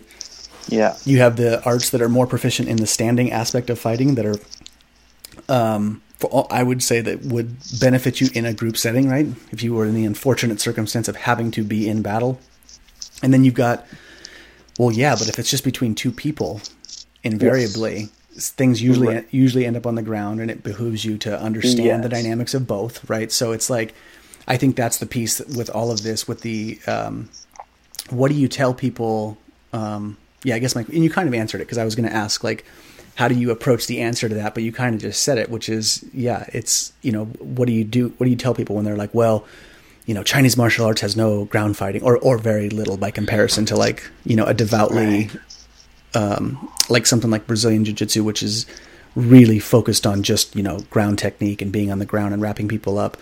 Yeah, what's um? But I think you it's answered art. that. Yeah, art and specialty. Art Correct. And specialty. They and specialize in, Chinese, in different things. Yeah. Right, and, and Chinese martial arts, you, you, you, there's all these things that you do. You know, there's external, there's internal, there's there's uh, there's weapons, and you know, there's swords, there's spear, there's staff, there's short weapons, long weapon. Yeah how do you get good at one of them? You know, or eventually, uh, you know, question. some people they some people they they specialize. I would say, how do you find the commonalities and all, and mm-hmm. in a mm-hmm. way, you know, train the roots and the and the tree trunk. Yep.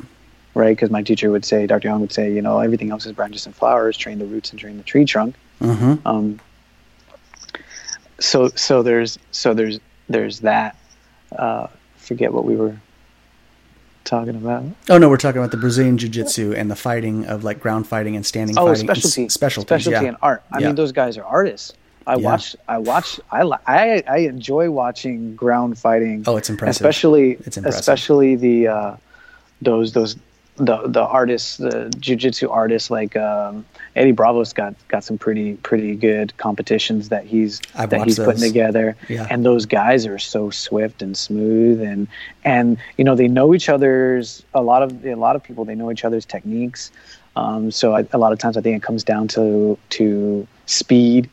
Mm-hmm. Um, and and and um, it's just amazing to watch. They're they're they're absolute artists. They're yep. ground artists. I agree. Know? And and uh, I know that I so it's interesting because okay, so why is it that the Brazilian martial arts is more pursued, sought after? Why is that gaining no- notoriety, popularity? Mhm. Um, there's that question, and um, I think Joe Rogan answers it well. It's like, and and what he says, and it's interesting. And and for me, I'm not that type of personality or fighter or artist, but Mhm. what he says is very interesting. How you can go as hard as you can with with the least amount of injury comparatively to the standing and fighting arts going as hard as you can um, you know you're you're liable to to break something break someone break yourself Mhm. more so uh, more so than than the the ground arts uh, jiu-jitsu Mhm. you know on the ground you, you can tap out you know right Yeah, yeah. so That's I've heard. I've that's heard my him- answer and my question to Yeah, yeah, no, it's a, good- it's, it's a good one, and he, I agree. He said the same thing. I've heard those sentiments, and I think it's like the context of the culture too, right? We're a culture that likes, um, we like watching sporting events. Sports and athletics are huge in this culture too. So in the context of like that niche of things being televised and people watching and like and seeing two people combat, I mean, I think in that context, it's like Brazilian Jiu Jitsu does ex- excel in a one to one situation. You know, it really does. Like, I mean, they're all pretty adamant that you need, you know, fighting skills that are that are standing. You need to know how to throw a basic punch. You need to know how to throw a mm-hmm. basic kick, some basic throws. You know, these things when you're standing up. But yeah, I think it's just we're also because we're not we're not there is no sport where 50 people go 25 people on one side and 25 on another just go balls out and attack each other. You Yeah. know, there's and it would it would be very different. Like that'd be have you seen those have you seen those group MMA fights no, really? There are such which things. is which is really interesting. Oh think, my God. An interesting idea, but there are actually it's more I think international. But, Wow, I've uh, never even heard of I that. guess that way. Internationals this way, That way. right behind me. but yeah, it's, but it's basically uh, you know it's an MMA fight. It's you know a stand up Wow. and ground fighting, but there's like a team. what? There's a team going at it, dude. We should Oh man, put- uh, ask your guy to put it up, put one up on. young Jamie. I wish I had a young Jamie. pull up, pull up, so we can watch that. No, that's crazy. Wow, I've never even heard of that. Yeah, they're pretty interesting. Pretty wow, what a trip. Um, Yeah. well, that's that's pretty interesting. Wow. Okay. Well, Yeah, that's a- that's something to look up then when I when we're done with this. That's I will definitely That's look a- up. Well, so Javi, going back to just this the larger construct of you know this this whole conversation, like you're out now. You've graduated from the mountain, correct? You're like you graduated when? This September? Recently. Past June. This past June. June, okay. Yeah, this past June. So the nine years is up. You're out of this program of nine years. Um, you're you're a disciple of, of Dr. Yang Ming and looking to disseminate the Chinese martial arts and the health aspects and whatnot. So what are you? Yeah, what does the future look like? Where where are you aiming? What is Javi's like future plans for how to like teach this stuff in modern times?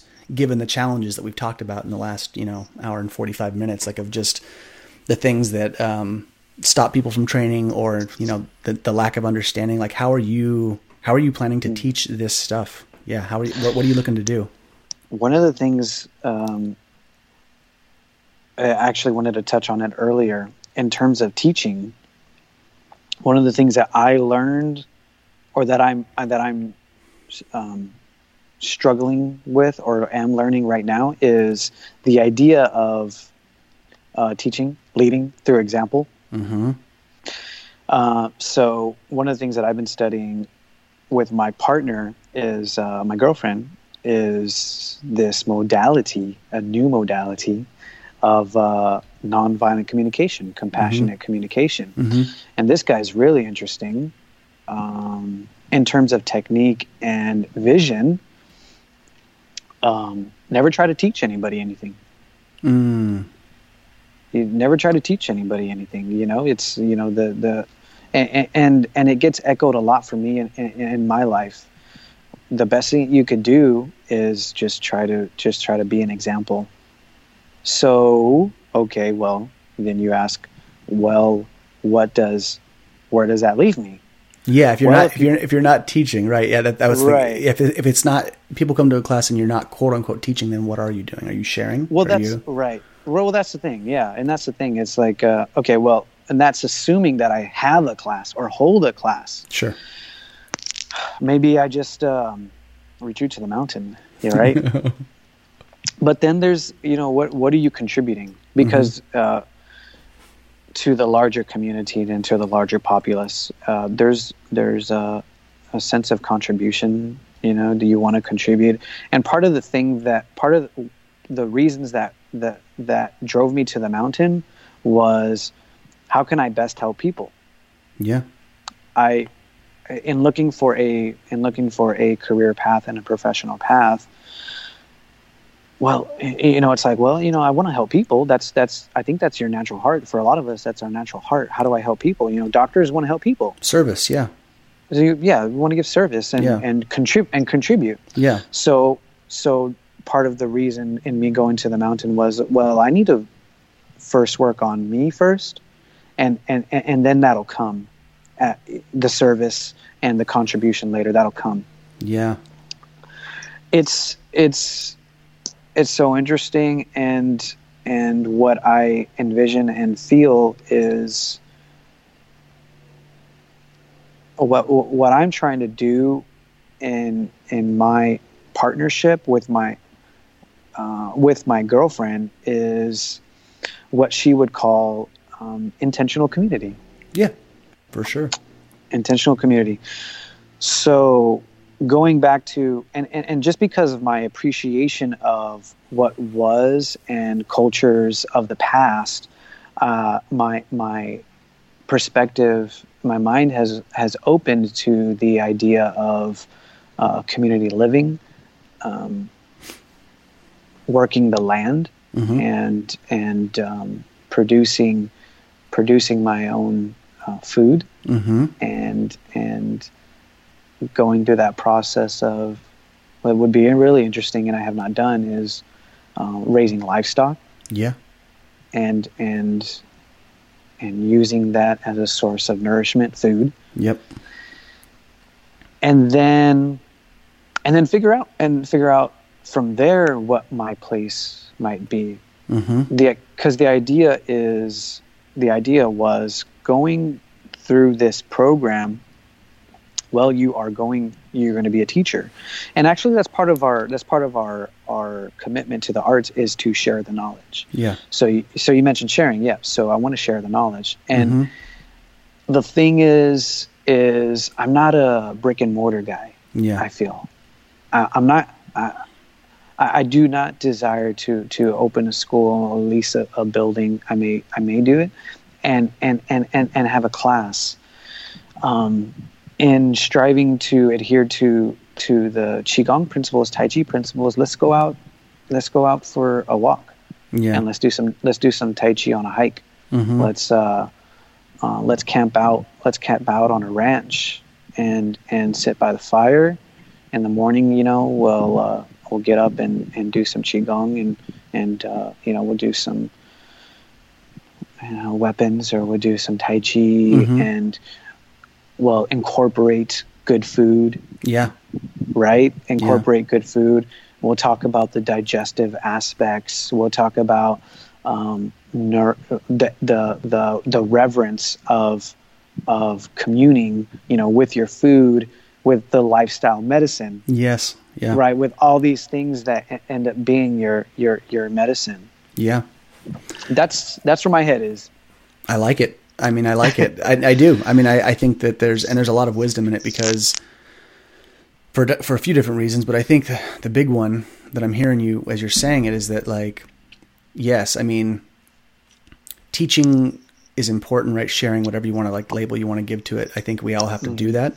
Uh, we have to like share our knowledge, but I think there's also kind of what I'm hearing you say is that you're like, I'm also gonna like live my life, get these baselines met, and then see, in a sense, what life presents to me too. There's a, there's a kind of like a what you're still you're still in a place where you're letting it unfold, which is pretty cool. Yeah. Because I think so Absolutely. most people I talk to in the circles that I, I you know I, I I- just connect with people are so like I've got the vision. This is what I'm going to do, and I'm going for it. And it's like that's great. Like that definitely works.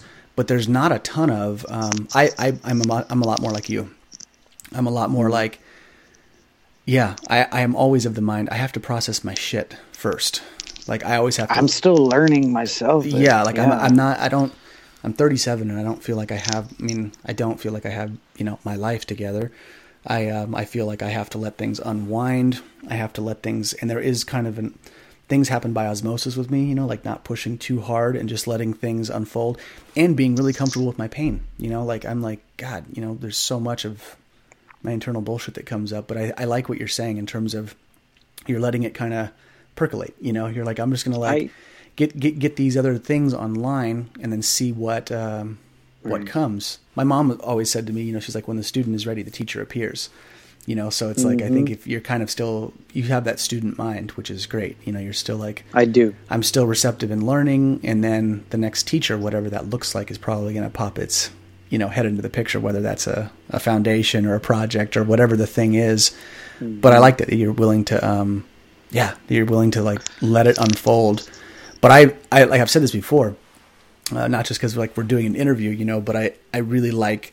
I think you're going to have tremendous impact, given that you've taken um, you've taken the time to dedicate so much of your time and your life force to like learning something in the traditional sense, and it's also going to express differently given who you Yeah. are, who you are in this world at this time. Right, Given your age, uh, you and I are pretty close in age. It's like, yeah, that's great. I mean, you're gonna like it's, and I think the arts do have to change shape a little bit because there are very few people that are going to be willing to do what you did, and to to to live um, and have the means and the resources and the time to do that. You know, it was huge sacrifices Right. to do what you did.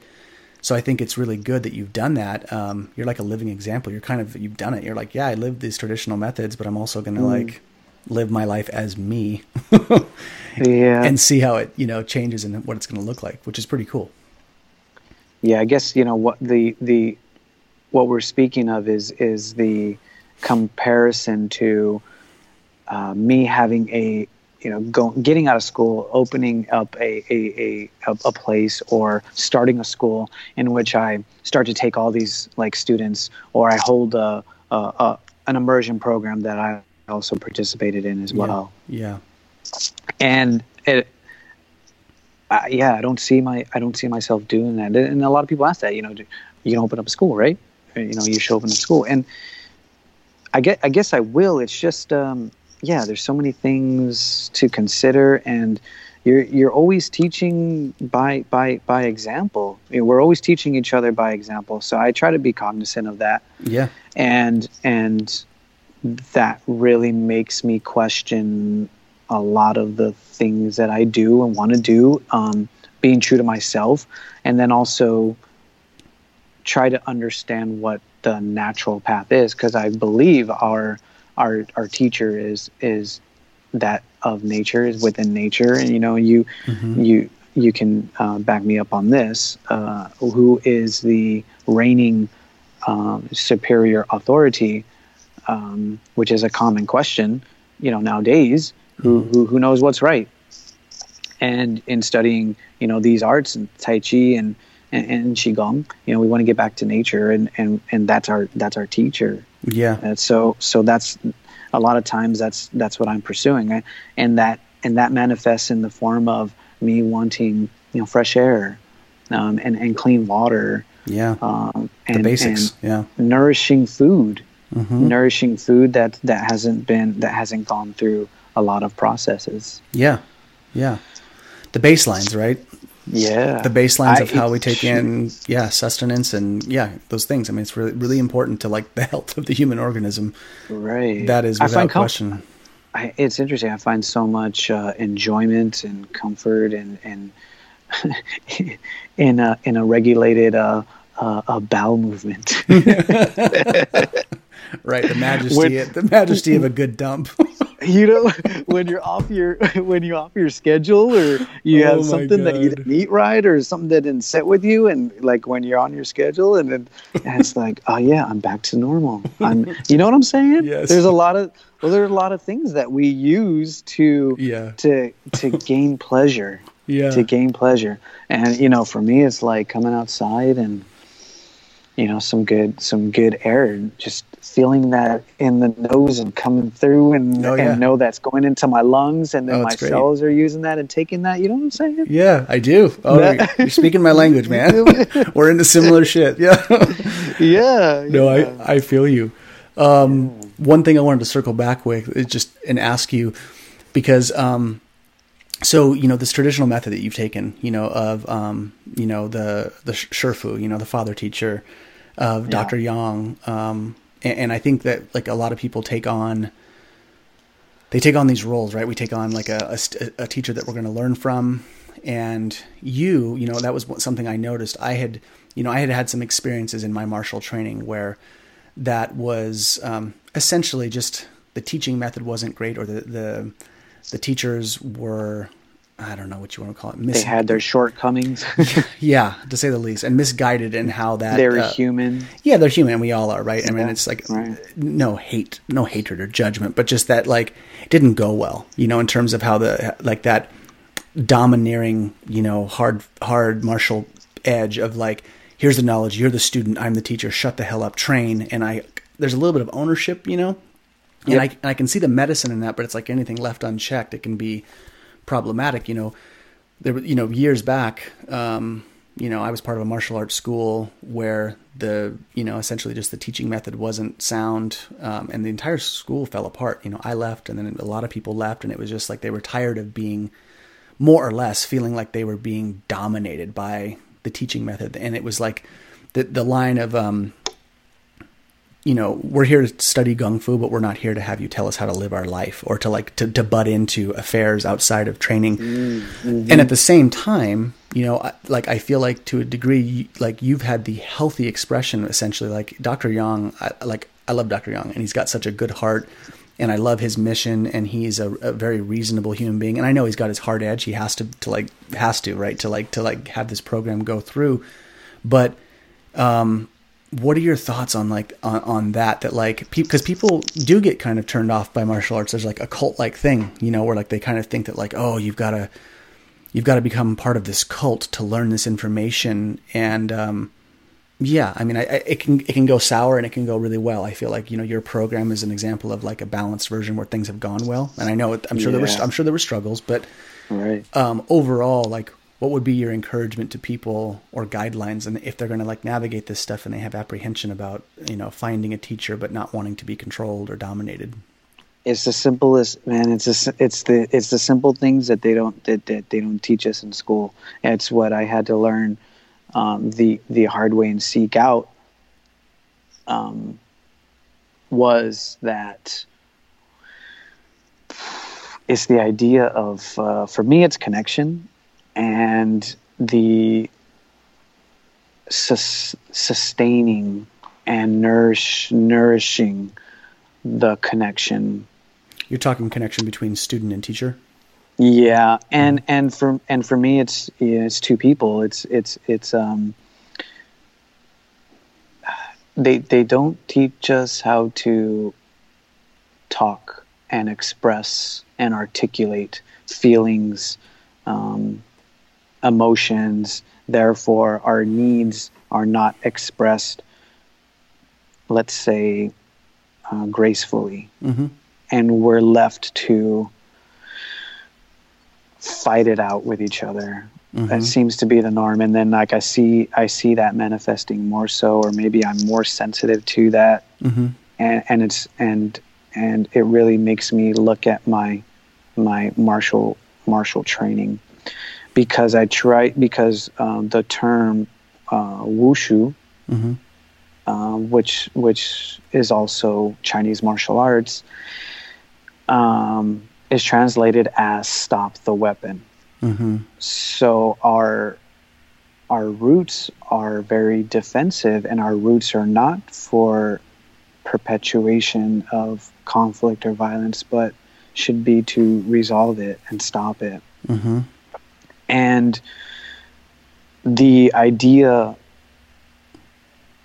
of, of, of dominance and dominating culture is is uh, uh, extracurricular study of mind uh, of mine mm-hmm. because it's so rampant and you actually we see it every day on on on media on the news. You see the domination culture you see domination strategies you see domination words and it's basically hard you know, in terms of martial Chinese martial arts, it's basically hard, overpowering uh, strategies, Mm-hmm. strategies of hard overpowering everything and everybody, and then it still makes you think, okay, well, how does the soft come into play Right. Well, you've in had in those realms? Mm-hmm. Well, and you've had like I was, yeah, and it- circling back to this is like you had, you did have a very harsh. I mean, there was a lot of harsh training in what you did for for that. It's very dominating. yeah, very dominating. It's very dominating. Right. Very dominating. and you came out of it. I mean, you're still sane, right? You haven't like lost your mind, and I know you had your Right. struggles. We've talked about that in you know private conversations of just what you went through emotionally going you know through the mountain. But it's like you did For come. people who don't know, though, for people who don't know, Yeah. it's is. I mean, imagine a uh, imagine all day, every day, your teacher just On you know you. telling you telling you you know how poorly you're doing, and not Yeah. really saying it that way, but you know to the to the point where, gosh, I don't know if I can meet the level that he's requiring or asking hmm you know, f- fr- from me. So there's a introspection that has to happen, and then you know th- the the meditation comes in, and and you have to be you have to be able to just sit with yourself, and and yes, that hard edge is there, and but but it's it's you have those things with any I think with any father because I experienced that with my father as well in a, in, Sure. in in in discipline. And essentially it's their form of discipline. Yeah, their way of disciplining you. Yeah, so that's what that's what I um, experienced. And of course there's ways that I wouldn't do it. There's ways or there are ways that there are things that I have seen and felt and experienced that I personally wouldn't do to to to another person yeah, um, and so that and then so you ask yourself well what kind of teacher do I want to be right, right, right. Mm-hmm. The- Question I and- ask myself all the time. So here's Yeah. something that's interesting too is the you know the Chinese martial arts is is is rooted in military culture. So in military culture it's all dominance. You say you know what what the higher authority says you do. Correct. So you have that as well and then and then you start to think and you wonder what is the best as we move forward what is idealistically um, a better form of transmission i think of the arts Mm-hmm. but at the same time it's a killing it's a you know it's a it's a killing art and you're you're you're you know you're fighting for your life Yeah. and so the harder that you the harder your teacher pushes you physically spiritually emotionally Yes. psychologically the better equipped you are to to adapt and survive Absolutely. And I think it's a really good thread to it's relevant nowadays. You know, our culture is pretty sensitive, man. People are so ready to be so readily and easily offended to. It's almost like people search for offense. You know, there's so much it's like people are just looking for a reason to get rattled, you know, like they're just like so what you're really saying is, you know, i've heard about this i've heard about this and i haven't i don't think i've experienced it experienced it too much but i've heard of this yes Yeah, This yeah. Right. Well, you've been on a mountain for ten years, bro. yeah yeah it's interesting Yeah, it is. It's It's, totally it- it's it's totally there. Uh, you know, it's like, I mean, I think like tell me how this plays out can you give me an example Oh God, um, oh, God, it's like there's so many. It's almost almost like I'm drawing a blank. Like, um, overly sensitive yeah, really sensitive, and, and people looking for looking for an injury. Have you seen the interview with Jordan Peterson and Cathy Newman? Where No. okay, so Jordan Peterson is talking to Cathy Newman ab- about various different things, and e- I mean, and it's like a meme now. Every other phrase is he he'll say something very logical, down to earth, explaining his idea and really trying to like get her to get it. And she's like, "So what you're saying is," and then would just like spin it into this vitriolic attack of of, of essentially trying to like reword it to, to to fit an agenda. You know, where she's looking for a way to dig into an idea that she's already got, but it's a, it's a very it's almost like a hypersensitive stance that people take. It's almost like people can't, um, you know, the, the politically correct movement. I, I think political correctness has its place, but ridden too far, it starts to become like it's like people controlling your thoughts. You you can't rib somebody. You can't make a joke. Um, you know, comedians, um, comedians performing at universities, and mm-hmm. and getting kicked off because they're being disrespectful. And it's like no, they're just prodding and making jokes. Like people can't. Mm. They've become very sensitive where they can't they can't take someone you know mocking them. You know, even in the context mm-hmm. of comedy and people get I, I, always think about this because i'm like god you guys were on a mountain for 10 years just having someone just you know pound yeah. that pound like that discipline and like hard structure on you and it's like i know that like i said i know it's difficult but there's been some tremendous fruits that have been bared from it and you're and you're out yeah. and i think it's just it's a it's a relevant thing to i think you'll be an interesting bridge like like i said you've gone through that and it's like you're also kind of a living testament that you're probably going to teach it differently in light of that, you know, and it doesn't, yeah. it's just part of it's not who you are, part of it's, you know, choice. But I think it's, um, it's really good, man. It, it, martial arts. I think I, what I like about martial arts is such a contradictory element. You know, they're they're fighting yes. they're fighting arts, but they really access you into all of these different aspects of experience and yeah. integration. You know, and that's that's the coolest part about it. That it's like I don't have all the answers, and that it keeps me it keeps me on my toes, like training this Here, stuff and thinking about it. It's just like man, it takes you in so many think, different directions. Like let's think about it this way. Let's think about it this way. It's energy exchange. Yeah. Right. Is. Anytime, anytime yeah. there's two people, right? You, you, you feel me on this. Yeah. It's energy exchange, and and in that context that you describe, is she trying to dominate the let's say the the message is she trying to dominate the the the the person or or their message mm-hmm. is she is she is she listening just to build an argument right mm-hmm. um and and it's so interesting because fighting arts externally you see an energy exchange verbally there's always energy exchange and mm-hmm. there's still those aspects of domination. There's still those strategies of domination. We don't necessarily talk about that, but we should talk about the fighting aspects of uh, verbal communication. Oh, yeah. In that there's energy exchange. Okay, so where's the knowledge base and where is the curriculum to teach us? Well, there's always going to be conflict, and there's always going to be uh, um, ideas of of right and wrong. Yeah um, how do we navigate those? How do we navigate those in a Tai Chi way, mm-hmm. and not not softly, but I'm saying like gracefully.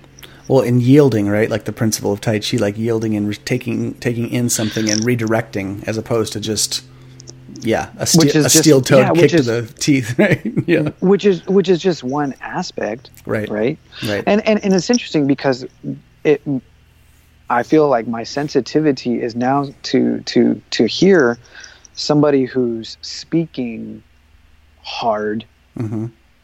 tone, verbiage, and yeah. and intention, and to be like, yeah, that's to see the weakness in that. Yeah. Similar, similarly to the bully. Yeah. Seeing the the weakness in, in, in the bully. Yeah.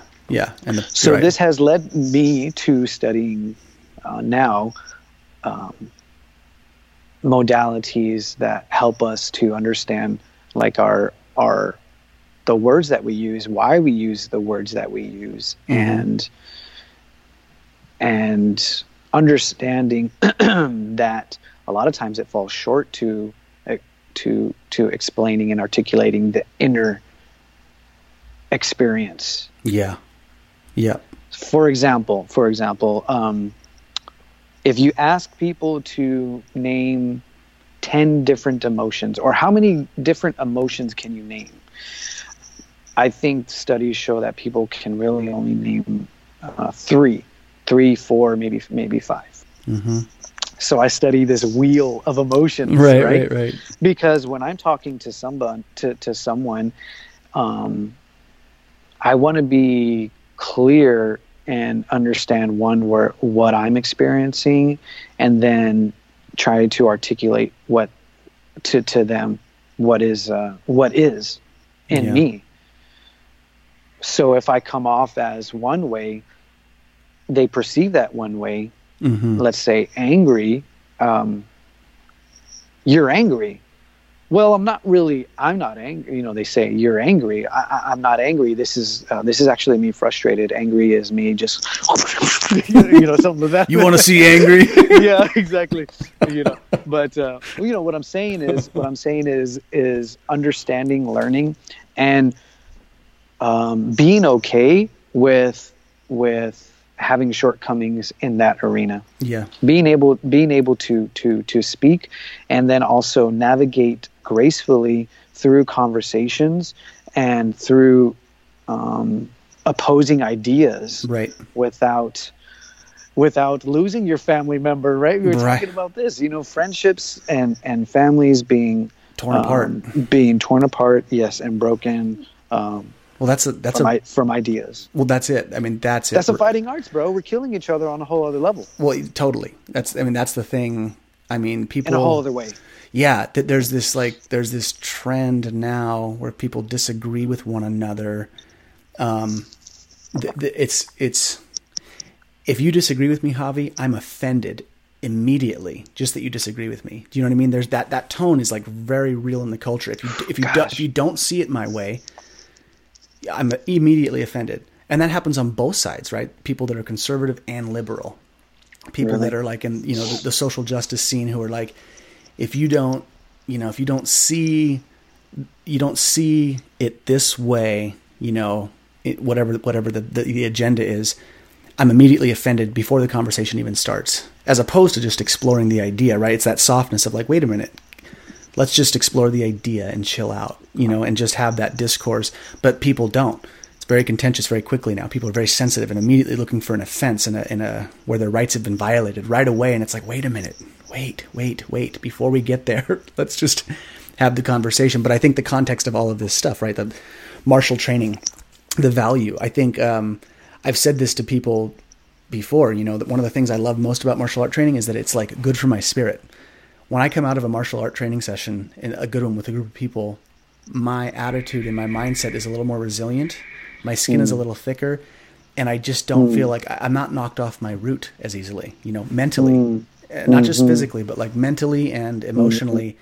I'm just a little more stable. My skin's a little thicker, you know, which I think is good because there's so much going on. You know, there's so many so many things where people are just they're just getting you know tossed around 50 different directions. But, um, mm-hmm. well, Javi, one thing I think we're going to wrap up here soon. We're coming up on two and a half hours, which is pretty good. let's keep going, man. Let's keep going. We'll keep, we'll keep wrapping. We'll go, go go for six hours. okay because because this is what i ask Yeah, yeah. what right what's worth fighting for Yeah.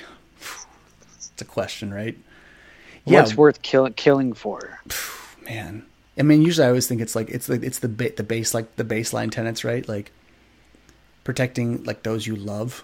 yeah You know, like we I, I mean, say it- that it's like pretty much. I mean, I always think like if someone went after my daughter, I'm like, as much as I wouldn't Right. want to do it, I mean that would that would be that would be the context pretty quickly, or my wife, my mom, Of course, or of a de- course. or but a opposing dear friend. ideas. Yeah, opposing ideas, no.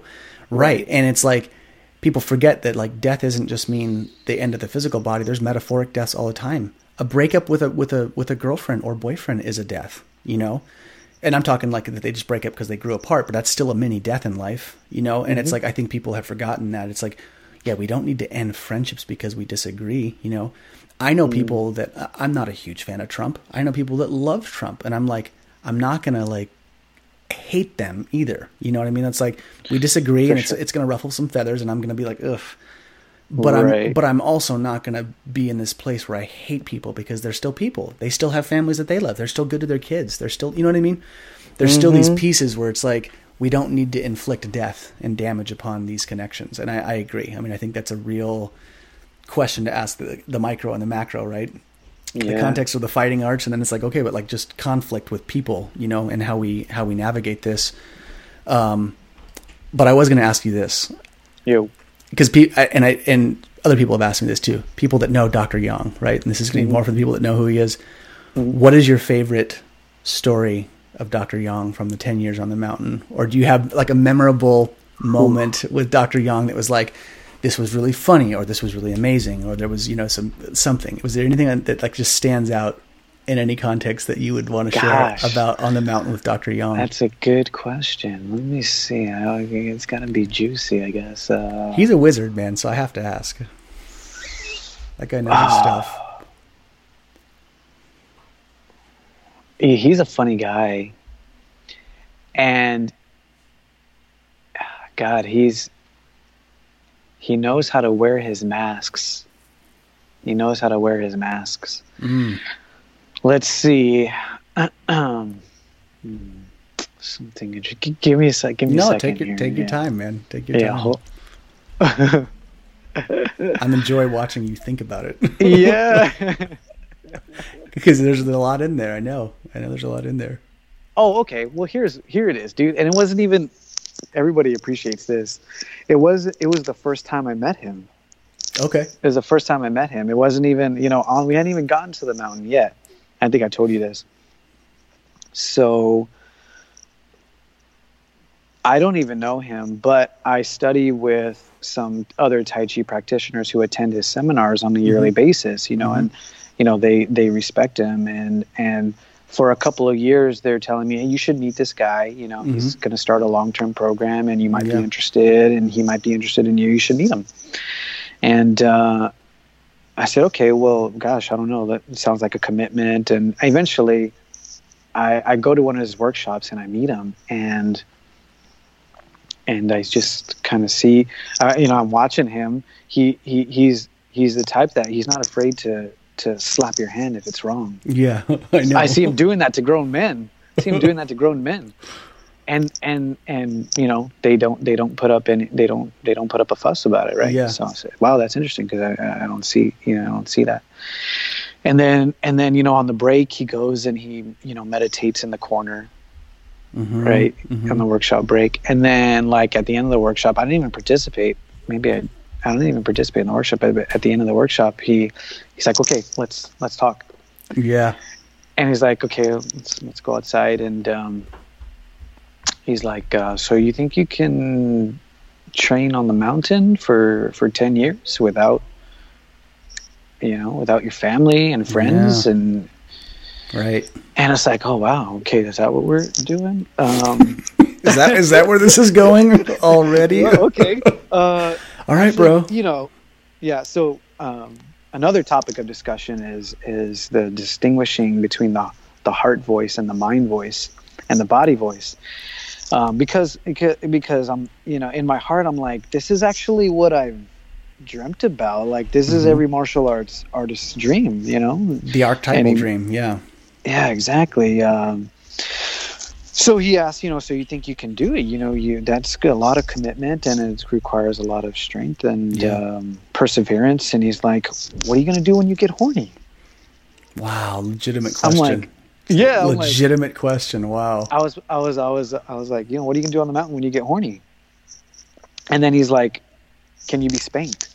And I'm like, twenty, I'm like twenty four years old. Can you Oh man. If you, to have those two questions asked back to back is hilarious. What are you doing, horny, and can you be spanked? Oh, He's like- fuck. That's he's like, can you, if you make a mistake, if you make a mistake, can you accept spanking? So I'm like thinking, define mistake, you know, right? Let's be very like, clear on definitions here. Oh, that's God, yeah, in that, in it, but in that, you know, it, yeah, it's that's that that's what really that st- still sticks out to me. I just remember being in that parking lot, and he's like, that other guy right there, he wants to, he wants to, uh, he also wants to be a part of the program too. It's like, oh, really? Good You know what I mean? right. So, what did he? What did he say about the spanking question? Yeah. What was his response to the horny question and the Yeah, how are you gonna deal with the horny thing? So, but but Oh, my answer to funny. that, my, my answer to that was, well, train. So yeah, I think that I think it worked out. Yeah, I I do too, man. No, that's great. That's very cool. Um, No, Javi, thank you, man, for your time and like fielding all the questions. Yeah, it's fun, man. Yeah, it's great. And um, so if people, if they want to find you, um, you know, so like you have social media, like where can people, you know, find you? How do they kind of like track what you're doing, that kind of thing? At at Rome Fit with Javi. At Rome Fit with Javi. So I'm I'm I'm doing and using that. That's your that's your that's your Instagram, yeah. Hmm Instagram and Twitter and uh, and also there's a Facebook page. Also, uh, there's a Rome Fit uh, Facebook page. Okay, There's RomeFit.net, and then there's my Patreon page, which I just started. very cool. So I'm doing a year long uh, study and sh- um, sharing of the Tai Chi Chuan form, the 108 long form, breaking it down and providing a drill a day so that uh, so I can kind of give an idea about how I approach it and how I practice and and how I think that others could could benefit in in their practice. And it's basically just breaking things down breaking the postures and movements down and the transitions down into upper body lower body drills Mm-hmm. arm drills and um and so basically what I do is I, I provide it's called the Tai Chi Chuan calendar series Yeah. and I give people a drill a day I Cool. give people a drill a drill a day and it's Yeah. it's pro- progressive from the first part to the second part and it spans the whole 2019 and the grand vision is to step into the uh, 2020s Mhm. um, with a more uh, integrated tai, tai Chi lifestyle. Cool. Very cool, man. Yeah.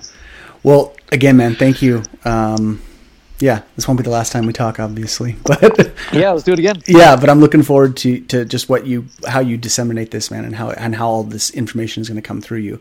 It's exciting. So I'm in total support. I have faith and I'm looking forward to collaborating with you in any capacity, whatever that looks Let's like. do it. Yeah, Let's do it. Sacred Sites Qigong. that's right. That's right. I'm with you, man. All right, man. Well, thank you again. Thank you. All right. Take care.